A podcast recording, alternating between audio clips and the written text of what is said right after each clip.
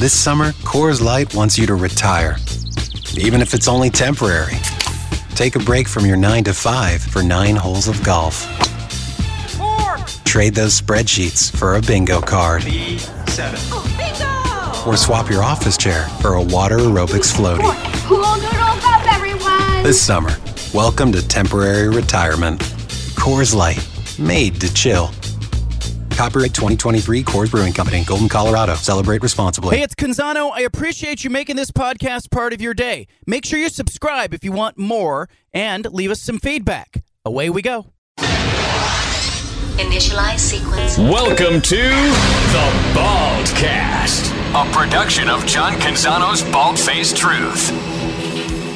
I wasn't sure what Tom Brady was going to be when he left the field and all that talk about him entering the broadcast booth and would he end up on a Fox broadcast and would he be good as an analyst? And, you know, just because you're good as a player doesn't mean you're going to be great as an analyst. Uh, otherwise, Bo Jackson would have been the best uh, hybrid sports analyst on planet Earth. Able to talk some football, able to talk some basketball at an all-star level, maybe a Hall of Fame level. But Tom Brady is starting to talk more. Have you noticed this? He uh, made an appearance this week on the Stephen A. Smith show. I've heard him interviewed on other shows more recently, and it feels to me like he's got some coaching, and people are encouraging him to be more opinionated, or maybe he's just found his voice. But less than a year removed from his playing career, Tom Brady not impressed with the play of the NFL. Says it's uh, just so-so. Brady joining uh, Stephen A. Smith. Here's what he had to say. I think there's a lot of mediocrity in today's NFL. I don't see the excellence that I saw in the past. Why not? And ho- Why not? I think the coaching isn't as, as good as it was. I don't think the development of young players is as good as it was. The rules have allowed a lot of bad habits to get into the actual performance of the game. So I just think the product, in my opinion, is less than what it's been. I think I look at a lot of players like Ray Lewis and Rodney Harrison and Ronnie Lott and guys that impacted the game in, in a certain way. And every hit they would have made would have been a penalty. Mm. You hear coaches complaining about their own player being tackled and not necessarily, why don't they talk to their player about how to protect himself? We used to work on the fundamentals of those things all the time. Now they're trying to be regulated all the time. Offensive players need to protect themselves. It's not up to a defensive player to protect the offensive player. A defensive player needs to protect himself. I didn't throw the ball to certain areas because I was afraid players were going to get knocked out. Tom Brady talking on the Stephen A. Smith show. Uh, look, I think there's some truth in what he's saying. I do see a lot of parody. I don't see greatness in the way that we used to see greatness in the NFL. Even last night on Monday Night Football, the Kansas City Chiefs, the defending Super Bowl champions, are playing the Philadelphia Eagles, the runners-up, and uh, defending NFC champions in a game that uh, you know was less than perfect on both sides of the ball. Both teams. Kansas City couldn't catch a cold.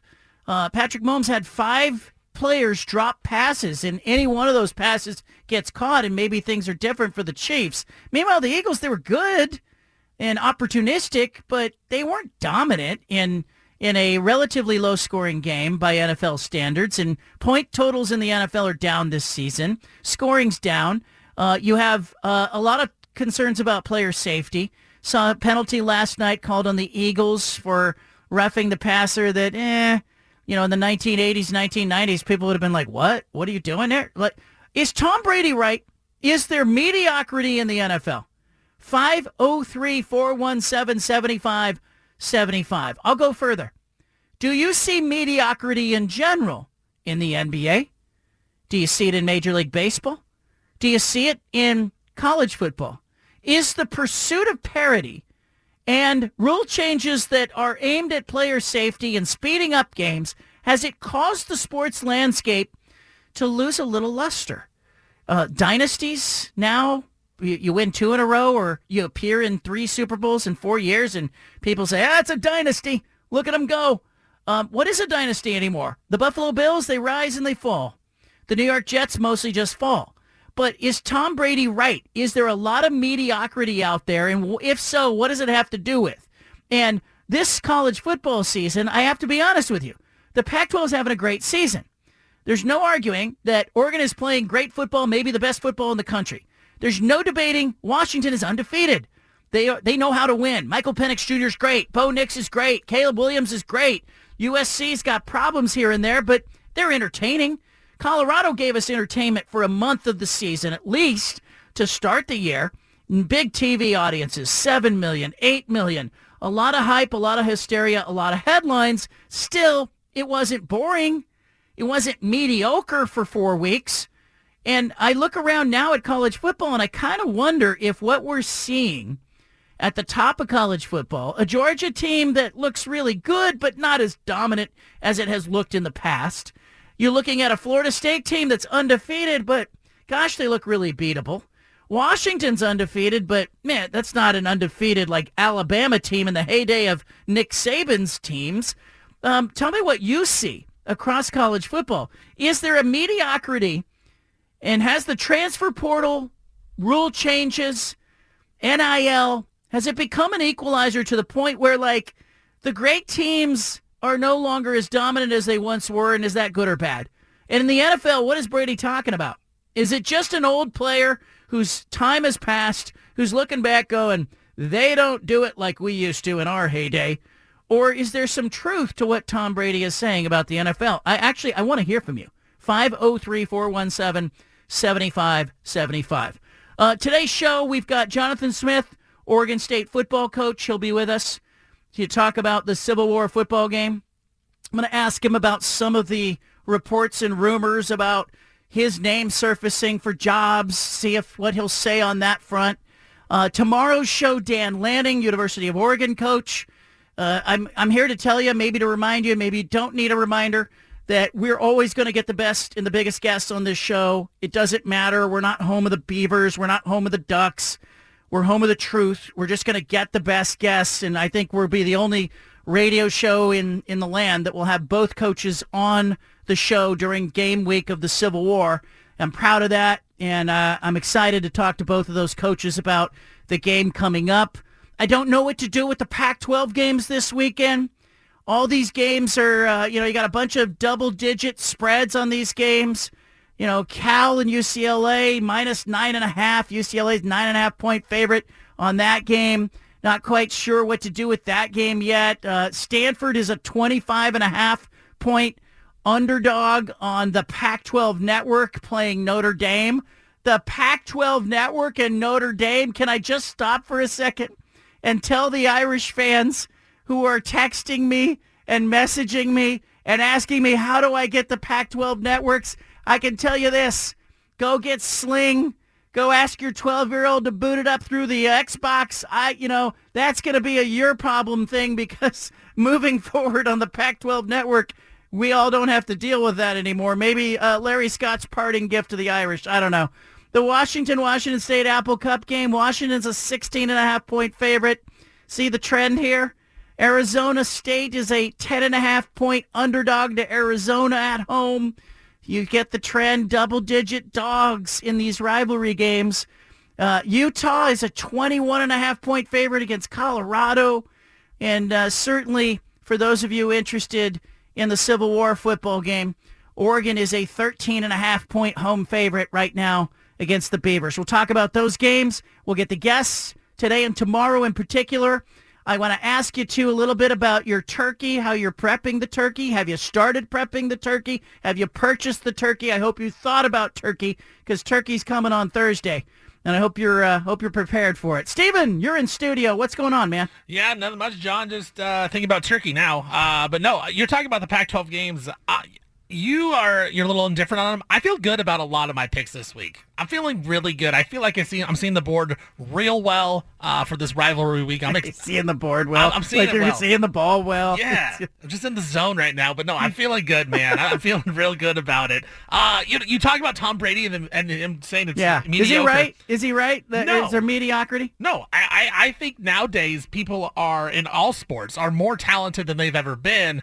And I just think that now that people retire, these older heads retire, they say that, you know, they just missed the game basically and they're going to just downplay how good it actually is. Now, there's a lot of things that are bad about professional sports that weren't bad back in the 90s or the early 2000s.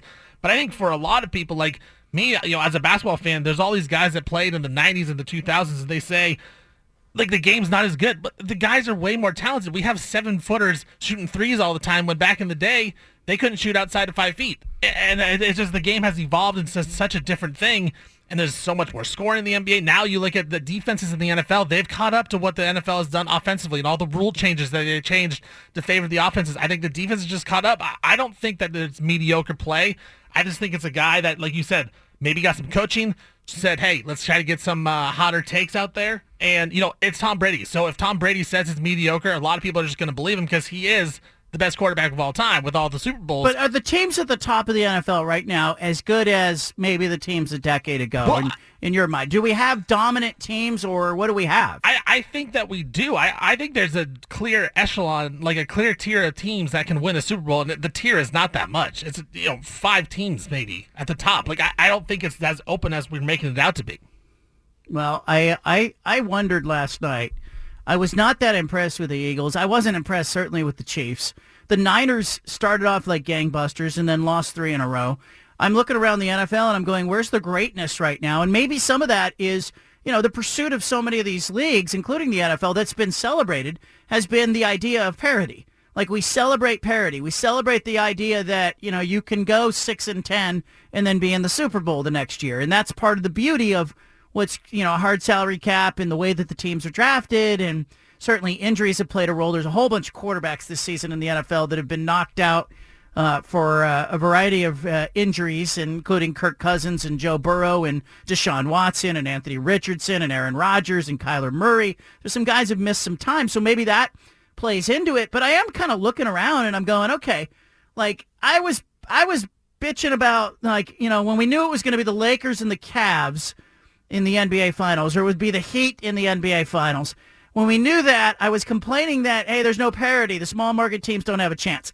Now I'm complaining because, hey, man, what happened to the great teams? What happened to these super teams in the NFL and in, uh, in Major League Baseball? Why are all these wild cards making it to the Super Bowl? And, you know, what's happened to the top of college football? Damn it. Where's, where's LSU? Where's Florida State when, you know, when they had Jameis Winston? Where's, where's uh, the greatness anymore? And and and look, I don't think you can have it both ways because part of the the magic of what's happening in college football this season, particularly this year, is we can all see like a 12 team playoff would be awesome this year in college football.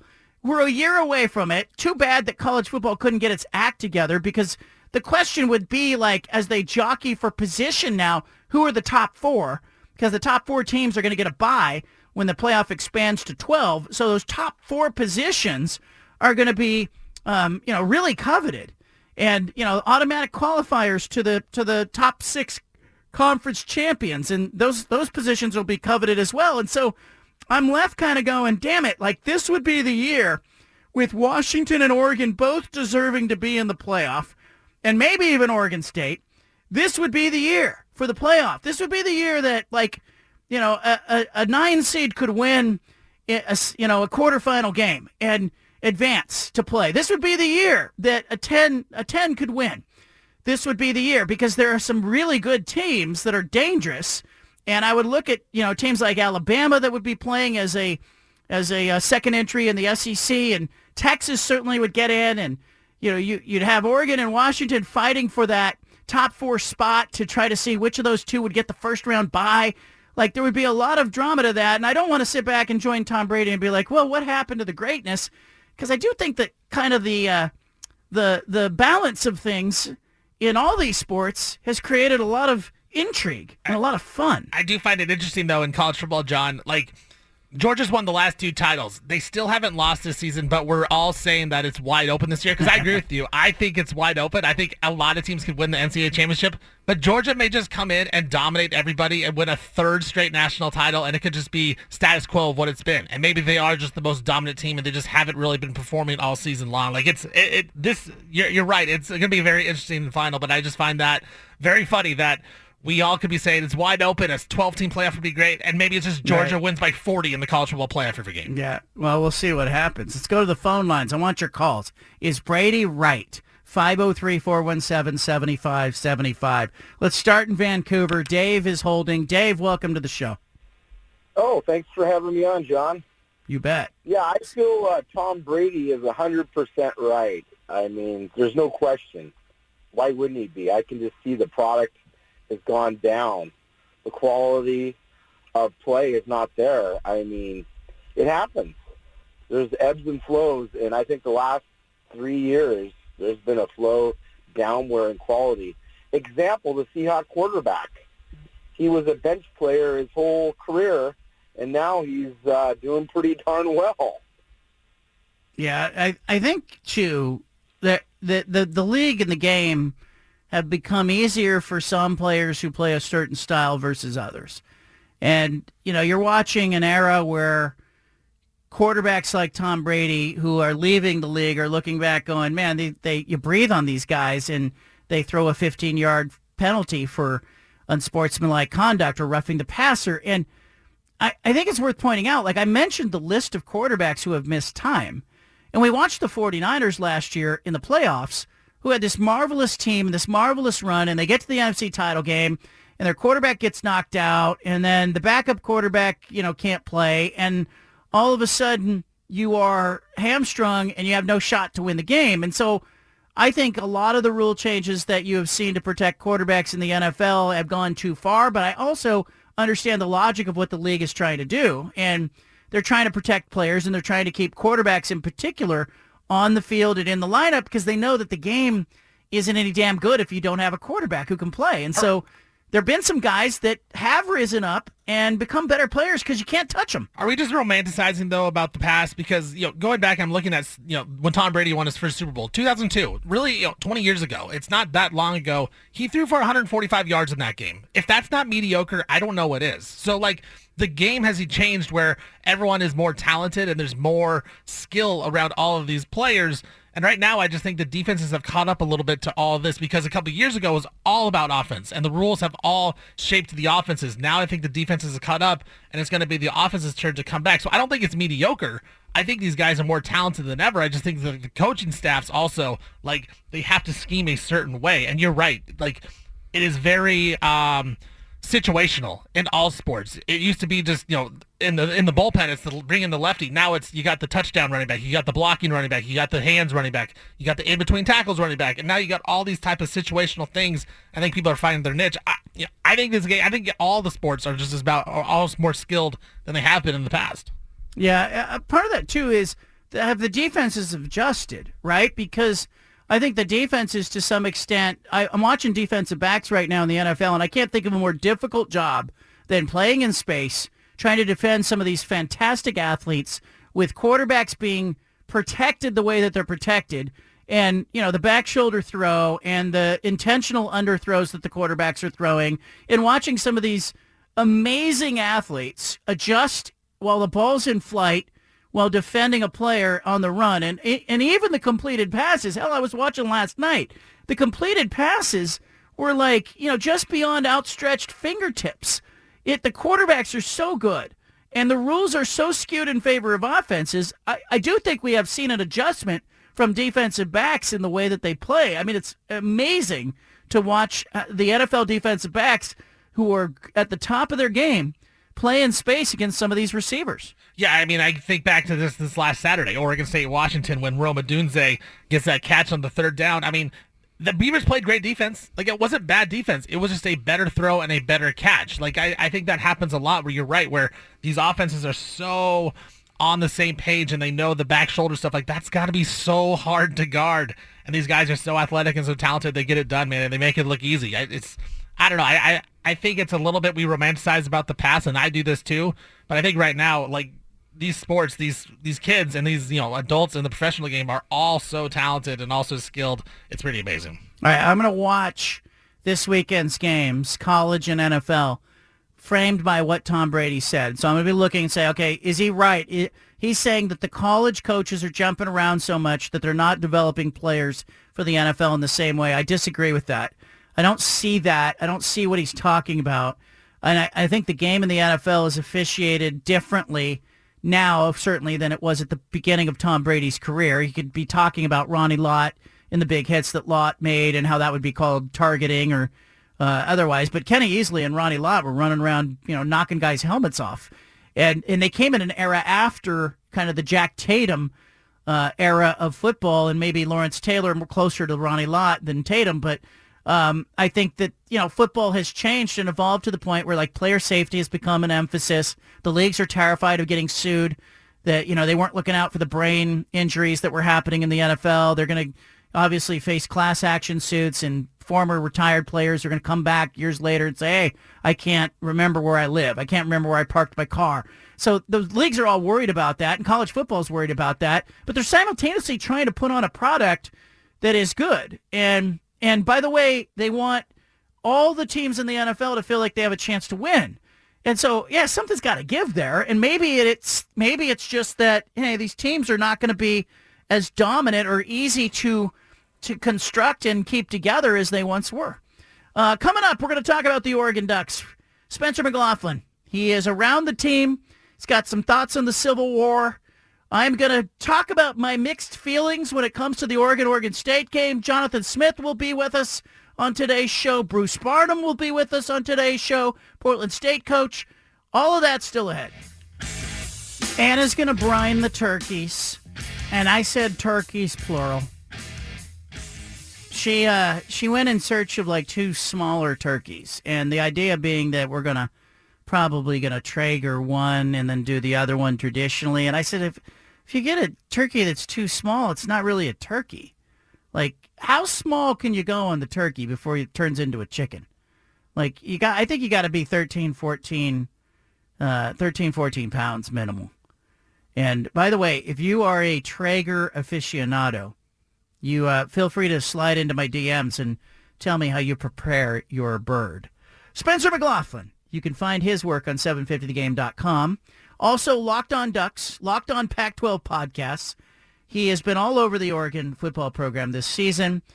The regular season finale taking place on Friday at Autzen Stadium. The game will be on Fox. Spencer McLaughlin joining us. Are you uh, at all a little sad about the winding up of the season, Spencer, or where are you emotionally with this game? No, you took the words right out of my mouth, John. I'm, I'm sad that the season is coming to a close because you know I cover the conference and the Ducks on on my shows uh, five days a week all year round, and you know there's a nine month gap or so between football games, and you know, by the time summer rolls around, you just start inching closer and closer, and you get more and more excited. And then all of a sudden, you look up and you're at the last week of the regular season and the last regular season week of the Pac-12. I mean, it's not. Uh, it's exciting, but at the same time, I'm trying to treasure, you know, every every single second of it. Like this is this is the last Tuesday of the week. Is that what? The, yeah, it's it, Tuesday, I think. Um, it's it's just it's strange. the last last Tuesday before the last regular season week of the Pac-12. It's just it's a bunch of laughs right now. Yeah, give me an idea of kind of where Oregon is emotionally. Everyone's been talking about how well they've been playing. Did that did it look that way to you against Arizona State, or is it hard to tell with the competition? No, I I think it looks that way because that that week looked just about the same as every week, uh, really throughout the course of the season. Uh, you know, Oregon has come ready to play uh, every single week, and certainly they haven't played perfect football all the time. Nobody does, but if I asked you right now, John, you know what what what is Oregon's worst performance of the year? You're going to say probably Washington, where they put up over 500 yards of offense, I think it was, and uh, lost by a, a field goal to a top five team on the road. That, that's that's probably their worst overall performance of the season. Maybe, maybe you'd say USC. You should have beaten USC by by more than just nine points by the time the game came to a close. But I, I think the way that this Oregon team is playing is just so consistent on both sides of the ball. Like I, I never look at Oregon's offense. I, I remember the Mario Cristobal, Marcus Arroyo uh, days, and you know 2018 specifically. Oregon has that big win against Washington and then uh, they had, if you remember, three massive letdown games on the road: Utah, Washington State, and Arizona. And they didn't. I don't think they scored in any of those first halves. And you know, I haven't felt that way about the Ducks on either side of the ball really all season. I never feel like they come out and they are unprepared for the task at hand. I feel like they're the opposite. I feel like they're always prepared for what's ahead of them, and I think that's been the case on both sides of the ball. And no matter who the opponent has been, I think their game plans and their mindset and their execution's been really, really good. And it has to be again to beat a good Oregon State team this week. But I, I think that everyone's been impressed with them for a reason, and it's been on both sides of the ball.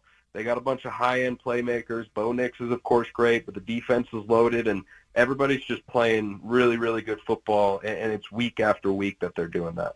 I'm uh, watching Washington and thinking about them this week, and waiting for obviously the college football playoff rankings and thinking that Washington not only needs to beat Washington State, but needs to look pretty good doing it. They're they're in a beauty contest at this point.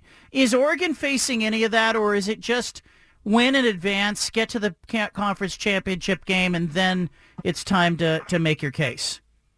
Well, I, I don't know if Washington's in the beauty contest. They keep getting left out of it every week, so I don't think they're getting past the uh, the security guard at the door there. So it doesn't matter kind of what they do in their uh, beauty contest. I, they they should be number four. I mean, frankly, they should be number three in the college football playoff rankings. The fact that they're going to be, I don't know if they're going to be left out of the top four again. I don't know what you do with Florida State if you're the, the, the committee, but if you leave out Washington again, it's just ridiculously inexcusable in, in in my view. But I think for Oregon, you know, style points have been a big part of why they're in the position that they are in, and as a result, what what you're seeing is Oregon being ranked as the highest loss, highest ranked one loss team, you know, week after week, and it's because like look at the team that's right behind it. It's Texas.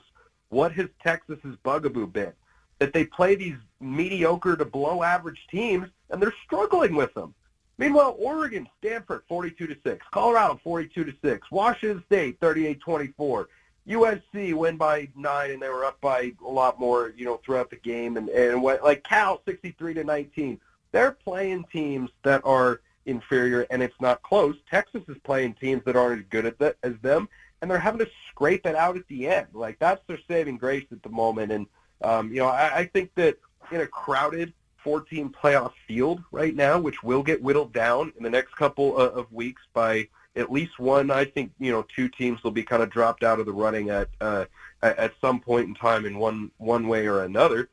I think that Oregon beating Oregon State by you know if they cover a spread of two touchdowns, which is just a lot of points for a rivalry game against a good team coming off of uh, a, a tough loss against the Huskies. I think that Oregon can certainly benefit from that, but I, I think their style points have kind of already been baked into the cake. We're talking to Spencer McLaughlin. He is on the Locked On Ducks podcast. You can find his work at 750thegame.com as well. The health of Oregon. Uh, any injury concerns as this week approaches in your mind, Spencer? I, I think you got to look at the secondary. You know, Oregon State, I think, has very underrated tandem of wide receivers in Silas Bolden and Anthony Gould.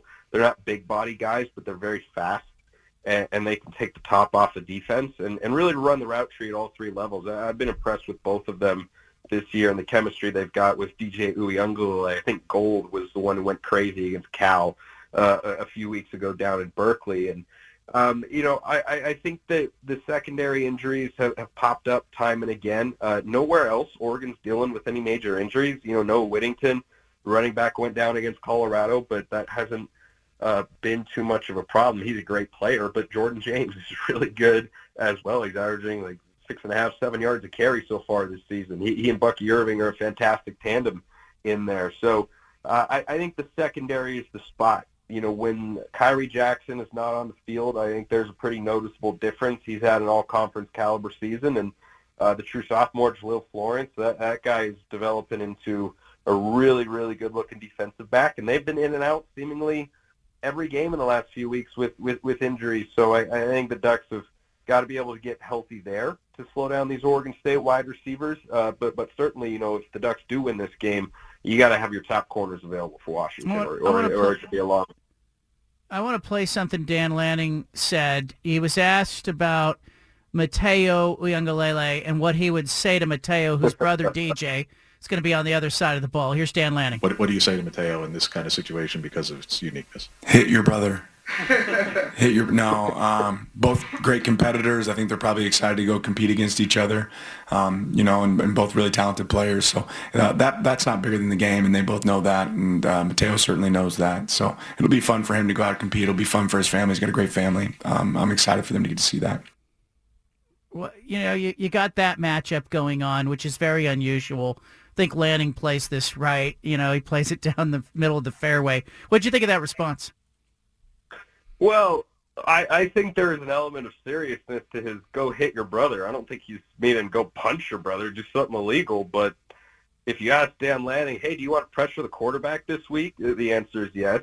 If you ask him, hey, why'd you recruit Mateo Uiagalelei to come to Oregon as a five-star recruit? Because he's a really good player and he can get after the quarterback. So I think at some level he does want him to go and uh, and, and hit his brother at at some point in time, just in the, the legal fashion, so that Oregon doesn't pick up uh, 15 more penalty yards, which have certainly been a, a recurring issue for the Ducks this year. It was better against Arizona State last week, but yeah, I, I think it's a I think it's a pretty classic, you know, tongue-in-cheek response with Dan Lanning. Did you ever notice with him, John? He, you know, it's his first time being a head coach. He seems to be such a veteran at, at the press conference ordeal. Like he he's, he always feels like he's speaking authentically but always has the right thing to say. Yeah, I feel like he's getting comes off to me. Yeah. Yeah, I feel like he's either he's either uh, thinking about what he's going to get asked, which is great, or he has somebody telling him, "Hey, you might be asked about X, Y, Z," which I suspect that because he does seem prepared in a way that he wasn't a year ago. He, he's much better, much more comfortable, and on brand and on point in in all of those uh, news conference settings. Uh, I I don't know. I think he's done a really nice job this year. I think outside of the strategy mistakes in the Washington game, he's been really good. And I, I think it would be a real shame if Oregon didn't get back to the title game to play Washington. Who wins that game if they get there, Spencer? Well, my my heart leans leans towards Oregon. My my head does as well. Um, but I, I don't say that with a I'll say high amount of confidence. He, here's the reason. John, is Washington just keeps winning. Do you know what Kalen DeBoer's record is as a head football coach? 22. It's 100. It's 101 and 11. 100. Well, in, in in his career, ever. This is his yeah. third head coaching opportunity. He's 101 and 11, and and I think what you know that game comes down to, and has the last couple of years, has been execution. But you know, late, late in games in particular. And Kalen DeBoer's team, they show time and time again, situationally, on both sides of the ball, they are well prepared and, and they execute when they need to every single time. I don't think Washington can pull away from Oregon. I think Oregon can pull away a little bit from Washington. But if that matchup does materialize in in Las Vegas, which is what a lot of people want, of course I do as, as well, and It'd be a fantastic college football. It'd be one heck of a final Pac-12 championship. If that does come to fruition, I, I think that if it comes down to being a close game again, it's hard to not lean towards Washington, especially with the kicking struggles that Oregon's had over the last two months now. They've missed a field goal in the last in six of their last seven games, and, and Washington's been really, really good late. But if Oregon plays their best brand of football, I think they, they can win that game by you know maybe seven to ten points, and it doesn't come down to you know a fourth down decision or or, or a late field goal. I, I think Oregon is you know playing at a really high level, and the the other side of the coin is just you know everyone keeps expecting. Well, Washington's got to lose at some point. Well, what? Yeah, but they they they just keep winning. They they keep winning time and time and time again, and I think that says something about the job that Kalen DeBoer has done up in Seattle. Spencer McLaughlin, I'll see you at the stadium. Appreciate you, man, and uh, have a great Thanksgiving. Yeah, absolutely. Appreciate it, John. There he is, Spencer McLaughlin. Read his work at 750thegame.com. Our big splash is coming up. Bruce Barnum at 4 o'clock. Jonathan Smith, Oregon State coach at 520. Make an appointment and be here. Pumpkin pie or pecan pie, Stephen? Uh, if I have to vote between those two, it's pumpkin pie. But I don't I actually don't prefer either of those. Wow, not surprising to me. I'm a pecan pie guy, all the way, 100. Um, percent I I don't like the texture of pumpkin pie. I don't know. I, I agree with you. It throws me off. Like I, Yeah. I might have like one slice of pu- pumpkin pie, and that's all I can handle for the year, and then I'm done. Yeah, uh, you got you kind of have to do it. Uh, but uh, what's the one thing then, aside from the turkey? What's the next thing that has to be at the table on Thanksgiving? It's got to be the mashed potatoes, right? Turkey and mashed, potatoes. potatoes, gravy, Yeah, gravy. stuffing. It's all good. It's all all good. Uh, uh, do you have a favorite holiday? Because we are talking about this. In, or we do these family things where we kind of go around as we're driving or we're around the table. And We go, "What's your favorite holiday?" And I'm always surprised by the answers. Like the nine-year-old will say, "Halloween is my favorite holiday." Anna said Thanksgiving was her favorite holiday. I'm a Christmas guy. How about you? Yeah, I'm a Christmas guy. I think I like Thanksgiving, but I think Christmas is like uh, Thanksgiving on steroids. Like it's uh, you know you get the you get the big dinner, but then you also get gifts, and you get to you know see everybody Mhm. happy getting the gifts that they want, especially with the kids. So like for me, I think Christmas would be my favorite out of all those. Christmas uh, for I like I'm a giver. Like I I I get more out of like giving a gift, and so I love to see the kids kind of understand that their dad and their mom know who they are because that's what gift giving is about. It's like you looking at your kids and going, "I understand you. I get you. I know who you are." That's gift giving in general. And um, very soon, by the way, guys, you're gonna hear. Uh, you're going to hear uh, people talking about Christmas and you're going to get all stressed out. Um, I'll just give a shout out. And this is just my advice to you. If you are in the Eugene area, go into Burch's Shoes or Burch's Shoe Outlet and tell them you want Ugg boots or slippers for her. And if you're in the uh, Portland area uh, or anywhere uh, with the six stores, uh, Portland to Salem, go to Shoe Mill and do the same thing. Ugg boots and slippers. You cannot go wrong there. Um, different varieties, different colors. If this is the first time you're doing it, just get the standard Ugg boots. That's what you want. You will look like a hero at Christmas time. So your job is to get the shoe size and then either get online at shoemill.com or go into Burch's Shoes, Burch's Shoe Outlet or Shoe Mill and you can uh, get those slippers or boots and then you're done. You look like a hero. And uh, I that's a public service announcement. That's not a commercial. That's a PSA, as they say. All right, we have our big splash. It's the one thing you need to know. Let's l- have at it. This is the Big Splash. Brought to you by Killer Burger, voted best burger five years in a row. Killer Burger's 10 rad burger builds will send your taste buds on an epic journey. Killer Burger, the burgers your mama warned you about. Well, New York Jets quarterback Aaron Rodgers is jogging. That's the headline. He's jogging. He is eyeing a return to practice in two weeks, only three months removed from surgery on his left Achilles. Said he wanted to be trending towards practicing on his birthday. He said that on the Pat McAfee show. It appears that Aaron Rodgers is ahead of schedule. That will surprise nobody as uh, people have looked at Rodgers this year in his recovery. The four-time MVP has maintained that he uh, he will come back if the Jets can only stay in contention. So that's the question. The Jets are four and six. They were four and three, looking pretty good. It's been a three-game losing streak. It looks kind of bleak right now, but Rodgers says the Jets aren't out of it. He's looking at the Packers. He's looking at the uh, Jets from 2009. He's saying, hey, they went from four and six to get to the NFC or AFC championship game, but it's clear that the Jets are sputtering right now.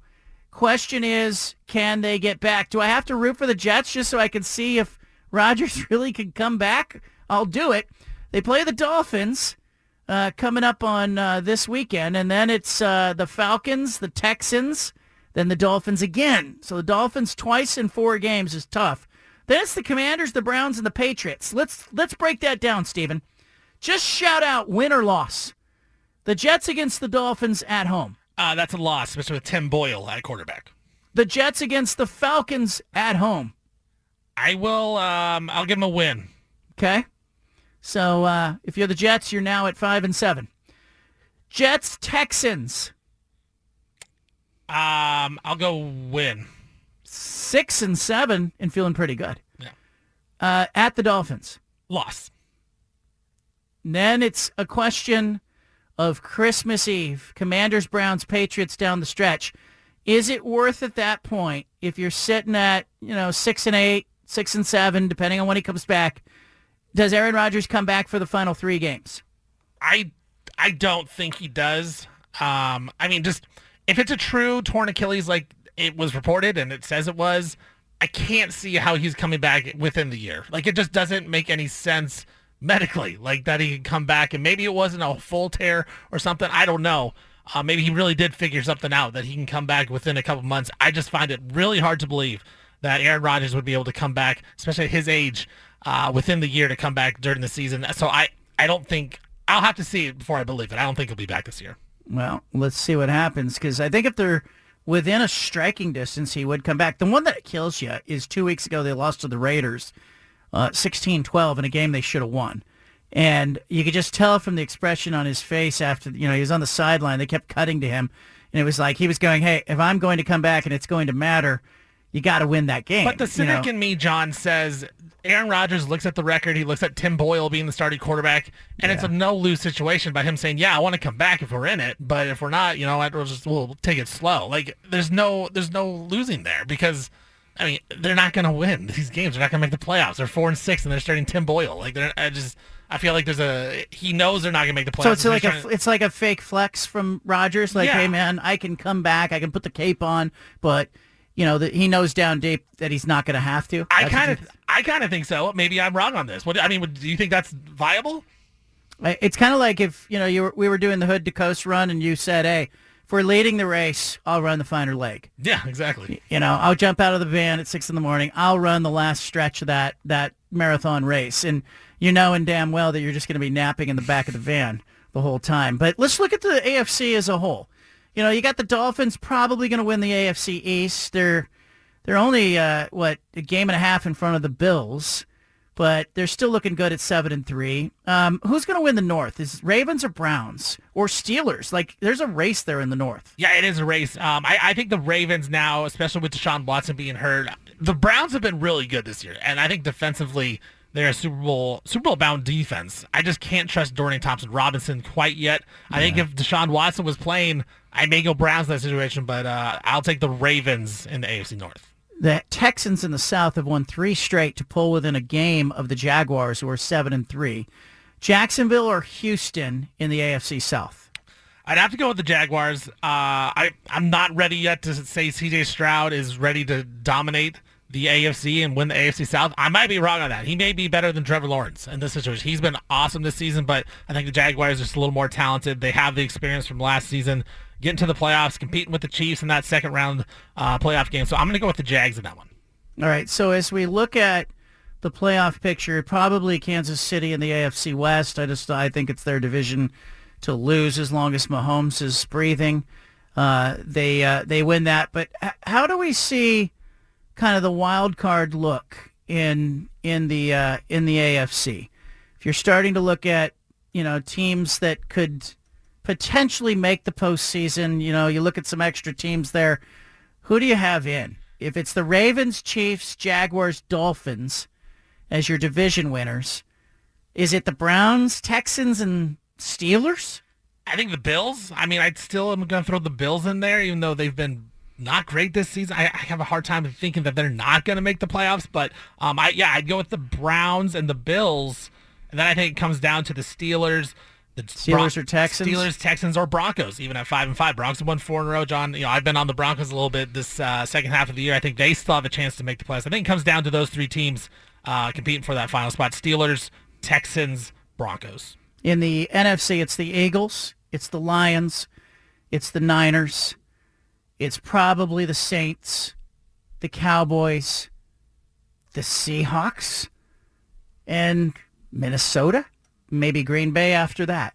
Uh, yeah, I think the NFC is pretty clear. I think it is Minnesota as the seventh team that gets in. The problem with Seattle, though, John, check out their schedule. Next week, 49ers, then at Cowboys, at 49ers, then host the Eagles. Like, that is a brutal four-game stretch right there for Seattle. I know they're 6 and four, but I mean, would it be surprised if they lost four in a row and they just lost to the Rams and they're six yeah. and eight at that point? Like, I think Seattle's in a tough spot where they're going to have to, you know, pull off an upset or two in these next four games. The problem is the teams that are on the bubble in the NFC are teams like the Packers who are four and six, the Rams who are four and six, the Falcons who are four and yeah, six, that's, that's and the Buccaneers who are four and six.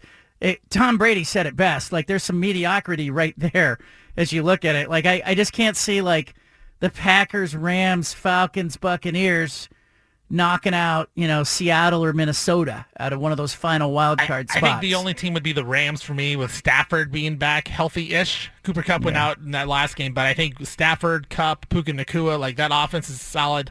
I can see them going on a little run, but you're right. Like the NFC depth-wise is not even close to the AFC. Bruce Barnum, Portland State football coach, is going to join us coming up. Season finale, they knocked out Northern Colorado. What's next for Barnum and Portland State? We'll talk about it with the coach.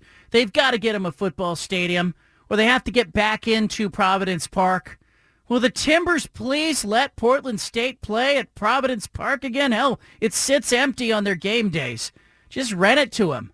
Uh, be a good steward of the community for crying out loud. Give them a give them a home. Throw them a bone.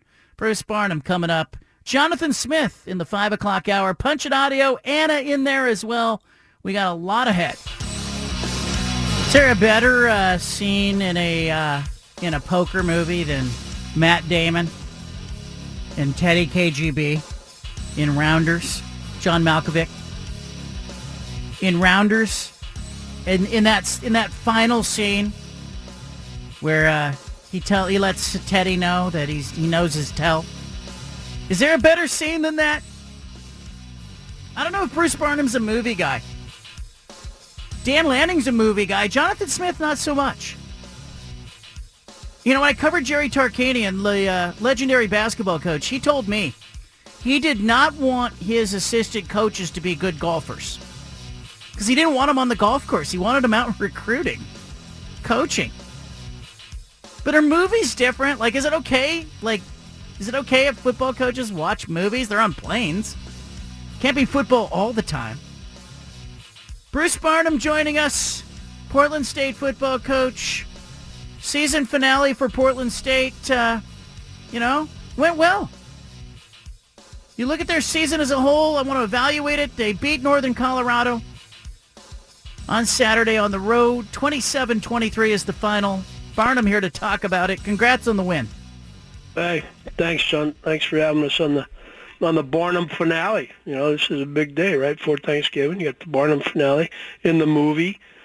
I heard you talking. I usually don't hear that. Uh, the Oreo, Yeah. greatest, one of the greatest scenes in a movie, poker movie.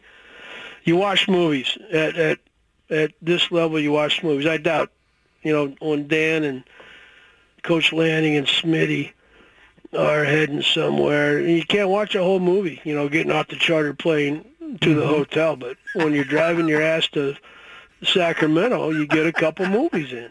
I love you know? I love that. The advantage of being being on a bus versus a chartered plane. Um, hey, how did you uh, how did you feel about the season as a whole? Four and four in conference play, five and six overall. Had to play some payday games at the beginning of the year. Cost you. You're five and four if you exclude those two games. Yeah, and that's what I'm trying to do here. I'm trying to get rid of at least one money game. I'm hoping uh, President uh, Cudd, you know, that's one thing on the docket. You know, just get rid of them both. I mean, you want Portland State to have a better record and better shot at the playoffs. Just get rid of them both. But that's money. I understand that. Um, I the season we're very young, John. I'm disappointed. I still haven't figured out why I have. You know, I understand everybody has injuries, and don't get me wrong. I'm not making excuses. I'm just trying to get rid of 20 plus inter- injuries a year. You know, and this year it hit some guys game six. We had a huge win at Northern Arizona. You know, it's a hard place to win, yada yada. And I lost three. You know, I lost two guys for the season that were critical to us. You know, you look at UC Davis this year; they lost one guy. You know, it's just how it is. at The FCS level, your your depth isn't as great, but they lost one guy. They lost every game he played. He didn't play. They won every game he played. You know, he's offensive player of the year. That number three kid for UC Davis. Yeah.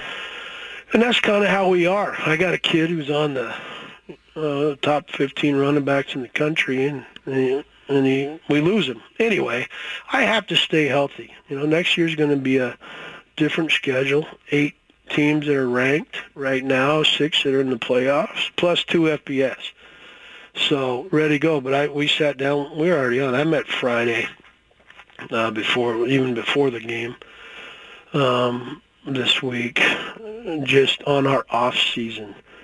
I think we're athletic. We have the athletes. Uh, I need to get them mentally ready, tougher, and I need to get them bigger, stronger. I, want to look like everybody else. You know, I want our linebackers to look like real linebackers. Our tight ends to look like real tight ends. You know, that's my goal. So, um, what I think of the season, I want to win more games. Uh, I think if we get one, two more, which uh, were winnable, I think if we had people, we still fought in them. We're in the playoffs, but we're not. So, planning for next year.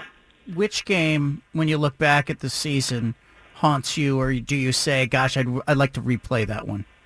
Idaho State, Davis, those two. You know, um, uh, games that we uh, don't get me wrong. I mean, I my third string tailback tell me Thursday he couldn't play, so we probably should have changed the game plan for Idaho State, knowing that I was all of a sudden down to a freshman running back, and we like to run the ball. Um, we made those, you know, moves during the game, but we probably should have sat down Friday morning and and switched over the game, the, our original game plan, but we didn't. They played well. They beat us. Um, that one in the Davis game. When you look at the ability to stay healthy, how does how do those money games factor into staying healthy? Well, this year we, we were all right in those, honestly, you know, because I made, you know, the people listening, the Duck fans listening, you know, saw me get a, a, a snowman put on the Mighty Vikes, but I did it by pulling people. You know, I, I had all these freshmen in on the second half because I wanted to stay healthy.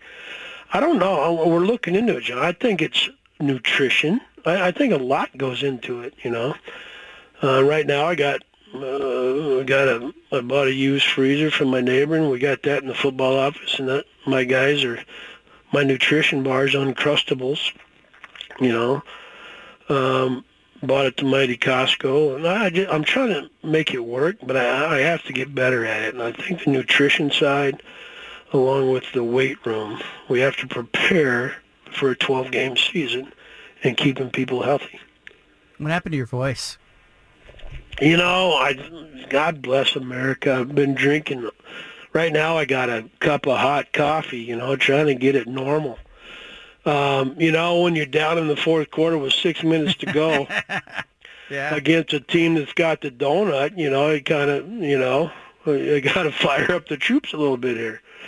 You know, and I might have lost it on a on a, a windy field, Nottingham Field, on Sherwood Forest over there in Colorado, but it works. So, you know, we don't need it for Thanksgiving. Everybody's gone anyway. So, how does it uh, like? Give me an idea. Uh, winning the season finale versus losing the season finale. It, it's a big shift of mindset, isn't it? It is because you're leading in the off season. We talked about it before the game. You know, um, we made it into November. Still had a chance at the playoffs. We lost out. Now it's time. This one's going to catapult us into the off season. You know, with these pups I got um, that I'm going to be we're going to be counting on. So um, that part of it was huge. It was an upside. You know, somebody. I don't know. Somebody said, "Oh, that's an ugly one." I said, "The hell it is. That's a win." You know, and so that leading into the off season is, is what we needed. On your staff, there's always turnover. There's guys that are going to be looking at other jobs and have opportunities. How do you keep continuity at a place like Portland State when you know that guys on your staff have ambition? well, I treat that differently, and it, you know, I try to help them out. I know what this is. I, uh, some, a lot of people, guys have worked here that are at better jobs now. I've helped them move on. I see that that is my job uh, as a head coach at Portland State. You know, I'm not at you know um, Oregon, Oregon State, where um, I can keep them. I have the money to keep them, so I have to be choosy. You know, I I can put my ducats into one or two to try to keep them here. That's how I try to keep the continuity. And then then coach up the young coaches that we get through. I, I lose about four or five a year. Mm-hmm. Uh, but, you know, it's just, it is what it is. So I try to help them out and get them somewhere. I got, I got some guys scattered right now already. It's pretty cool. The, uh, you know, the whole idea that recruiting has changed. Give me a sense of how recruiting has changed for you as it pertains to, you know, you got some programs in your conference that are telling kids, hey, come play for us. I'll get you to a, get you to a power five. You know, are you having those conversations now? Has, has it changed at all, or is that, you know, it's too early to say? Well, we're kind of on the flip side of it. I'm not going to approach it that way. Um, I'm on the side of trying to get those kids. Um, I had one young man come in today. You know, he's going to have his degrees, still has a year left, and he's going to jump the portal. You know, good for him. Shook his hand, thanked him for everything, and um, uh, on the flip side, then I walked into a room um, and I and the window's about to open heavy after next weekend, after rivalry weekend. Right now, it's so grad transfers and junior college. I walked in the room and I watched uh, six uh, fresh guys, you know, um, that are out there either in the portal or grad transfers. You know, I think I said no, no, no, yes, and we're moving on that guy, and um, so uh, we're we're playing it that way. I'm not selling as a way to get there because those guys are going to come anyway. Excuse me. They're going to come if they like my guys. They're going to come shop. I can't stop that. You know. Um, so why fight it? Control what I can control.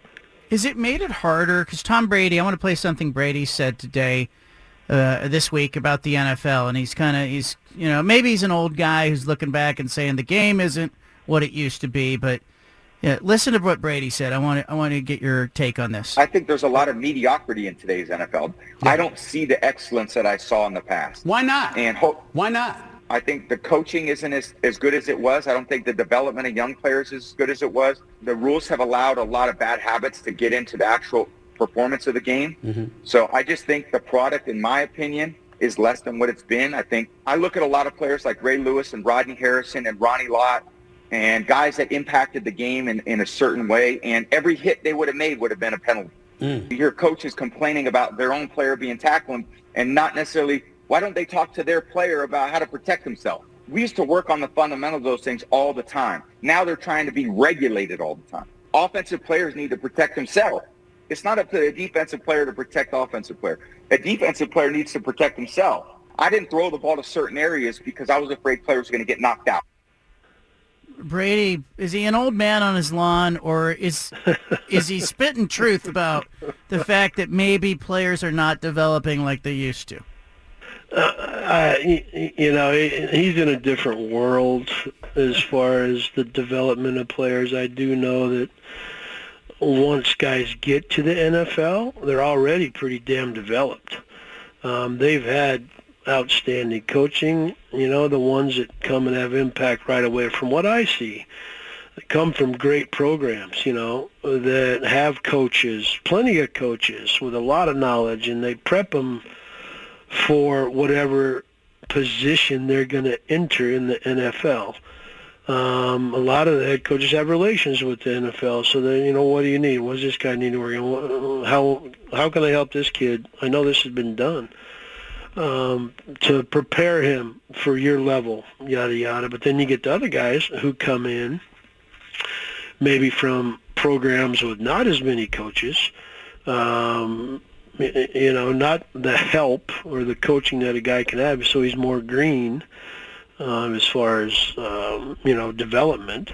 And those are the guys you see maybe not produce until they get to the second team. The first team that takes them develops them, uh, then they, you know, put them on the practice. They got picked up by somebody else, and then they thrive because they've had umpteen coaches on that NFL staff who, with a ton of experience and knowledge and expertise get that kid ready. But then the, the guy three years down the road, you know, gets the profit of that, if that makes any sense. And then Brady, I mean, what's he talking about? He's not developed. He, he's developed, but I, I went to.